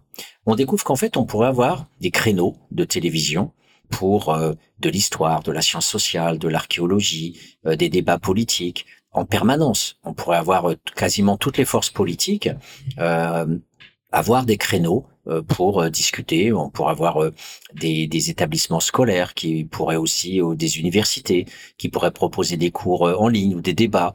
Il pourrait y avoir aussi des étudiants. Il pourrait y avoir des artistes. Il pourrait y avoir des artisans. Il pourrait y avoir des ouvriers. Il pourrait y avoir des paysans. Il y aurait des dizaines et des dizaines de créneaux audiovisuels disponibles. Mais qu'est-ce qu'on a? On a quoi à la place? Eh bien, on a ce que les milliardaires nous proposent, c'est-à-dire on a euh, du jeu, on a des jeux vidéo. Voilà, on a beaucoup de chaînes où, il y a des, des, aliénés euh, qui s'esclavent et s'ébattent dans l'analyse de leurs jeux vidéo qui d'ailleurs sont super violents, hein, puisqu'il s'agit euh, des mêmes jeux vidéo habituels. vous avez ça, vous avez les, les, les des chaînes musicales, vous avez énormément de chaînes musicales avec euh, voilà tous les toutes les petites starlettes et les petites stars qui veulent monter avec leurs chansons débiles euh, qui passent sur les radios libres. Donc vous avez énormément de de chaînes musicales, de chaînes du monde entier. voilà, entre guillemets, on pourrait dire à la limite c'est pas mal puisque ça représente aussi euh, le, le, le, reggae ou la chaîne de musique africaine, une chaîne de jazz, etc. Pourquoi pas? Euh, En tous les cas, quand il y a de la musique, euh, on est dans la neutralisation absolue, parce que, comme disait effectivement euh, euh Bourdieu, la musique est, ce qui est la passion même de la bourgeoisie, c'est que ça ne parle pas. Il faut surtout pas parler, il faut pas réfléchir. Donc, bon, après, la, musique que l'on met sur Cause Commune, où voilà, beaucoup d'artistes ont des musiques à sens, à, parole, et, et, ces chansons, effectivement, nous éveillent. Donc, ces chansons-là, pratiquement n'existent pas sur les radios, les télévisions dont je viens de vous parler. Donc, on, on on a, on a comme ça des, et puis il y a les journaux télévisés étrangers qui sont pas mieux que les journaux euh, télévisuels, télévisuels euh, français. On a des centaines de chaînes disponibles et l'on voit que euh, l'étouffement, c'est le fait de nous rendre compte à travers des débilités absolues que sont ces 5, 6, 10 chaînes consacrées aux jeux vidéo. alors il peut y avoir euh, de temps en temps quelque chose qui serait une promesse, comme par exemple une, une, une télévision euh, qui euh, propose une réflexion sur l'entreprise. Ah oui, sauf qu'il y a que des cadres et des entrepreneurs. Il n'y a pas d'ouvriers et il n'y a pas de vision alternative des entreprises, par exemple. Mais pourquoi pas réfléchir sur l'entreprise? Donc on voit que la censure, c'est déjà tout ce dont on ne parle pas et tout ce remplissage symbolique qui s'aligne sur toutes les propriétés dont je viens de parler et qui même renforce encore ce processus euh, de d'étouffement euh, par la bêtise à travers des, des, des supports qui, qui, qui là euh, tombent extrêmement bas puisque les parents passent leur temps à interdire leurs enfants de regarder ces jeux vidéo. Donc si c'est con pour des gosses, c'est con pour les adultes. Voilà. Donc à un moment donné, je pense il faut respirer avec Vulcain, Acédic Park.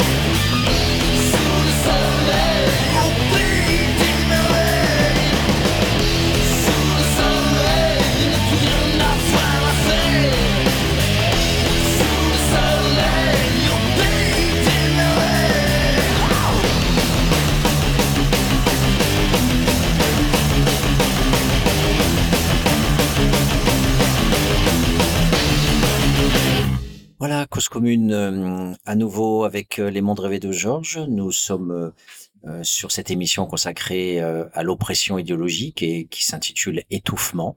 Étouffement, neuvième concept, atténuer, l'atténuation, marginalisation, atténuer, affaiblir. Quand il y a quelque chose que les dominants sont obligés de traiter, eh bien, ils vont tout faire quand ça les gêne pour minimiser au maximum l'impact. Donc, forcément, vous aurez des, informations très importantes qui seront évoquées en quelques secondes. Par exemple, euh, pour la Palestine, on va en parler euh, pendant 15 secondes. euh, les Ouïghours, les Turcs qui oppriment les Kurdes, voilà, tout ce qui gêne finalement. Donc, on aura voilà des, des, des entrefilets, voilà, ou des, juste un, un petit rappel par l'agence France Presse.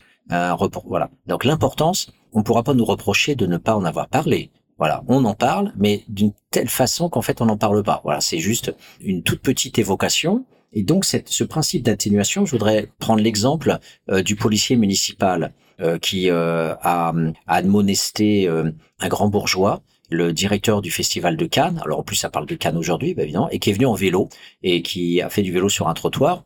Et le policier municipal, alors c'est très intéressant à étudier, c'est que voilà, on, on l'a vu sur les réseaux sociaux, ça ne, ça n'a pas fait la une de, de la presse, mais ça passe quand même sur des réseaux sociaux, ça a dû passer sur des chaînes régionales, euh, mais en tout cas voilà, c'est minimisé. Alors qu'en fait, ça nous révèle quelque chose d'hyper important, c'est que de la même façon qu'on va effectivement réprimer et criminaliser les trafics de drogue dans les banlieues, et on en parle 99% du temps, de la même façon, la criminalisation, donc col blanc là de ce de ce responsable du festival de Cannes, eh bien euh, est euh, archi mini- minimisé, euphémisé, et le travail du policier euh, qui est exemplaire sur ce coup, parce qu'il risque sa place, bien sûr, parce que par les pouvoirs de, de ces gens-là, eh bien ça remonte rapidement au maire ou au préfet, et le type va perdre sa place.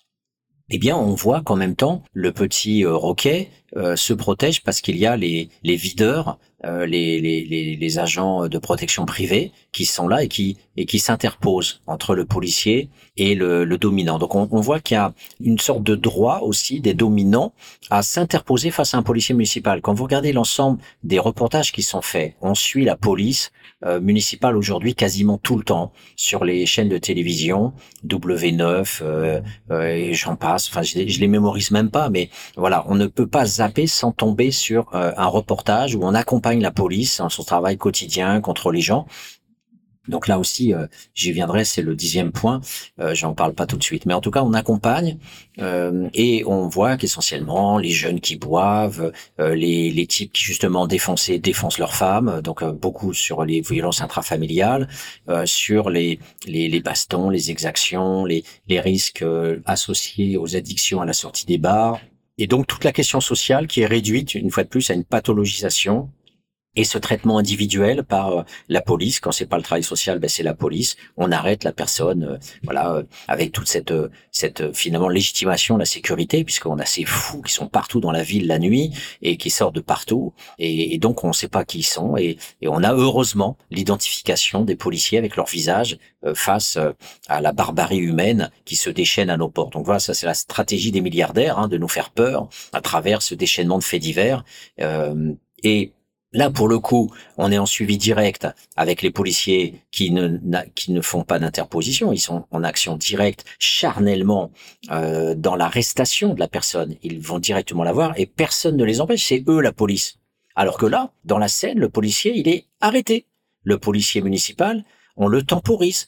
Euh, plusieurs personnes en tenue blanche, euh, très classe, mettent leurs mains sur la, la, le corps du policier, sur son, sur son torse. D'ailleurs, le policier à un moment baisse la tête en disant mais tu fais quoi toi Tu me touches? Donc il, re- il repousse aussi euh, ces, ces personnes qui osent le toucher. Ça, ça- ça- Imaginez ça là, à 3 heures du matin quand le journaliste suit les policiers. Imaginez un, un, un, un mec qui sort d'un bar ou un jeune en train de mettre la main sur le torse du policier. Bah, tout de suite il tombe par terre, menotté. On lui met le genou sur la gorge et, et, et basta.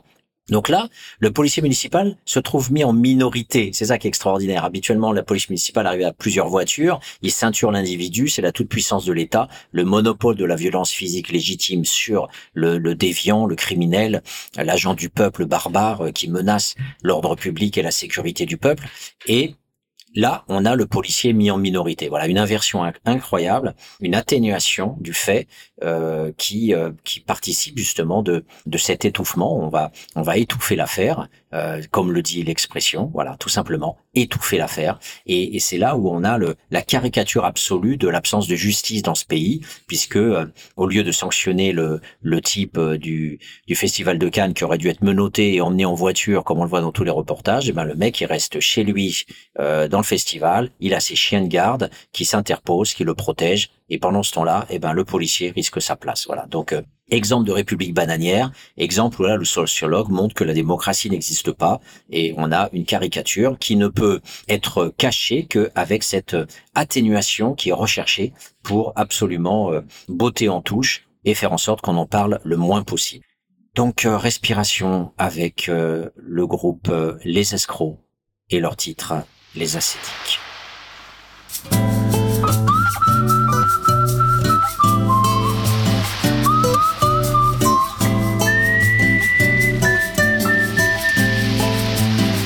J'en avais marre de travailler et de perdre mon temps à faire des boulots mal payés avec des gens très emmerdants.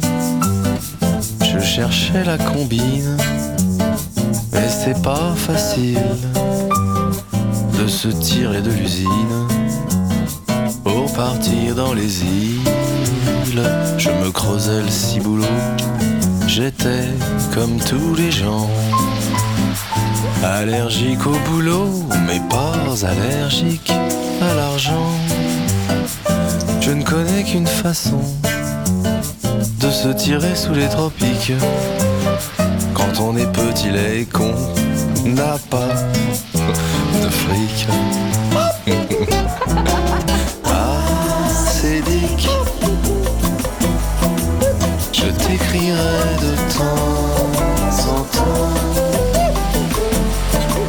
Toi, tu m'enverras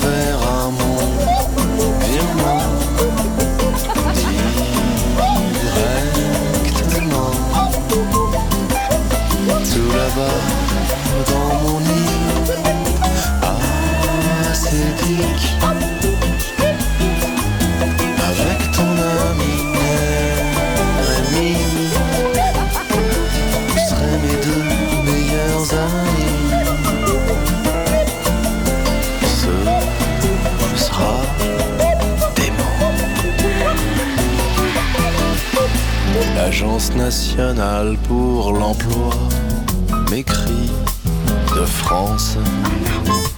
Ils veulent à peine au bout d'un mois me gâcher mes jolies vacances. Oh non, en m'envoyant chez Prise Unique, décharger des camions avec ma copine acédique. Évidemment, on a dit non. Je veux que ça dure toute la vie. Chaque jour soit férié. Un jour je recevrai la vie de fin de droit dans mon courrier. Mais faudra me payer cher pour retourner au carnaval. Du RER et du Leclerc de Bougival.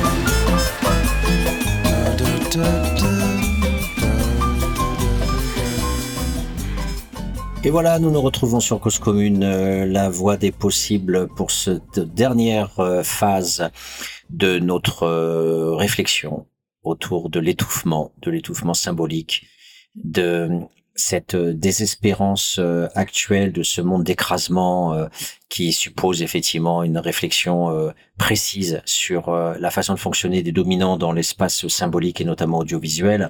Alors je finirai par le dernier concept, le concept de priorisation et d'accentuation. Alors vous avez un, principe général dans les médias qui est de toujours prioriser les dominants et donc d'accentuer les dominants et d'accentuer la diabolisation des dominés.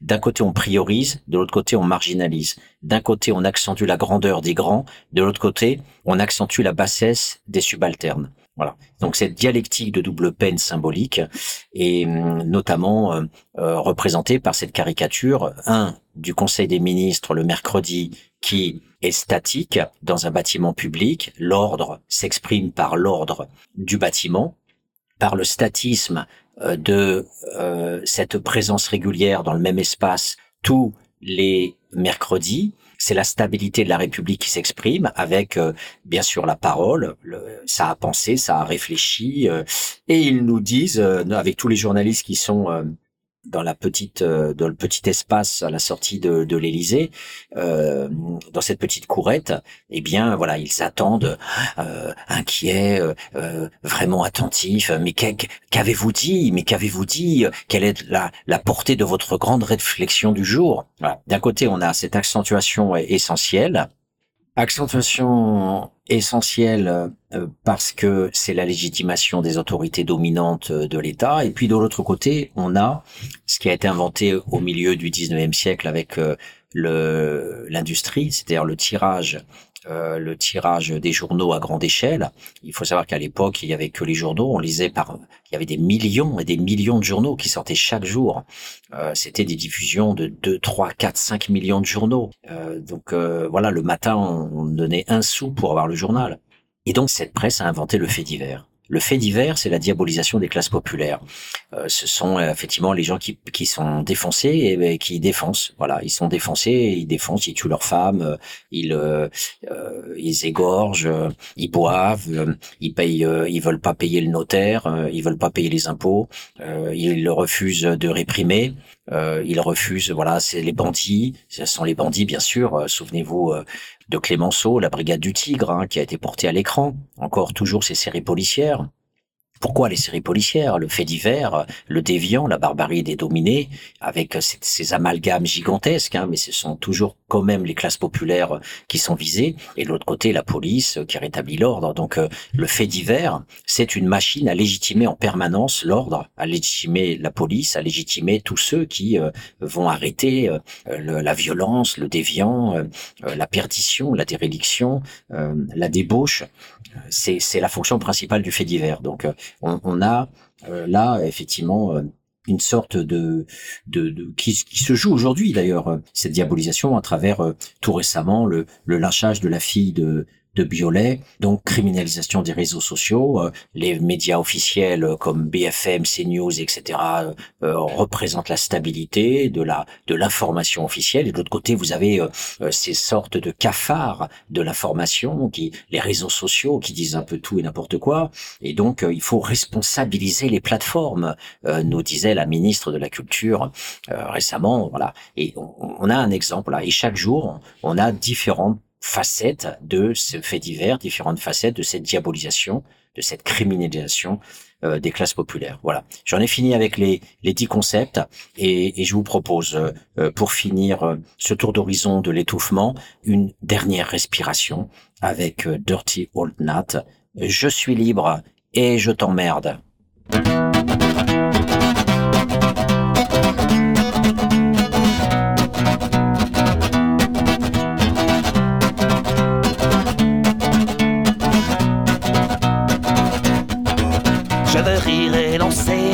De concert, chanter le poing levé et piquer les oreilles. Je veux marcher librement et gueuler dans la rue quand je suis pas d'accord ou même quand j'ai trop bu. Je fais de mal à personne quand j'écris mort au con dans les chiottes du métro sur les murs d'une prison. Je fais du tort à qui? Quand j'embrasse ma gonzesse au milieu de la foule dans un bar débordant d'ivresse. Je suis libre et je t'emmerde. Je suis libre et je t'emmerde.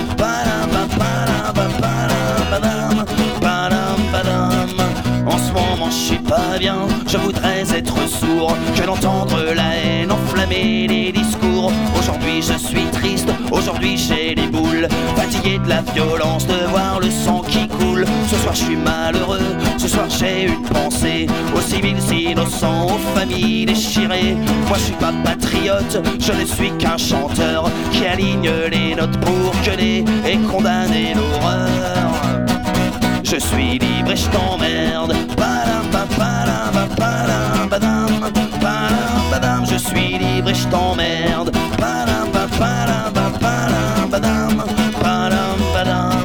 J'aime traîner mes savates dans les salles de ciné et fumer des pétards pour changer les idées.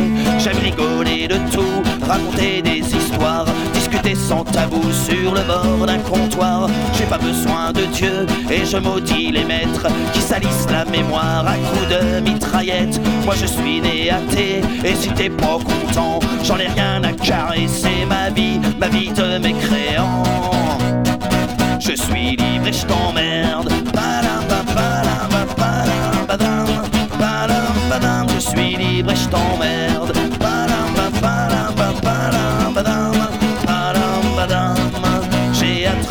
Ma plume et un bout de papier pour gerber mon dégoût, mon envie de chialer. Tout ce que j'ai dans la tronche, je le déballe ici et je crache à la gueule de tous les fanatiques. C'est vrai que ma chanson frappe à terre les raclures, que mes rimes à la con soigneront pas les blessures. Je vous la chante quand même au nom de la liberté, que les coups de crayon soient plus forts que les coups de canon. Je suis libre et je t'emmerde. Je suis libre et je t'emmerde.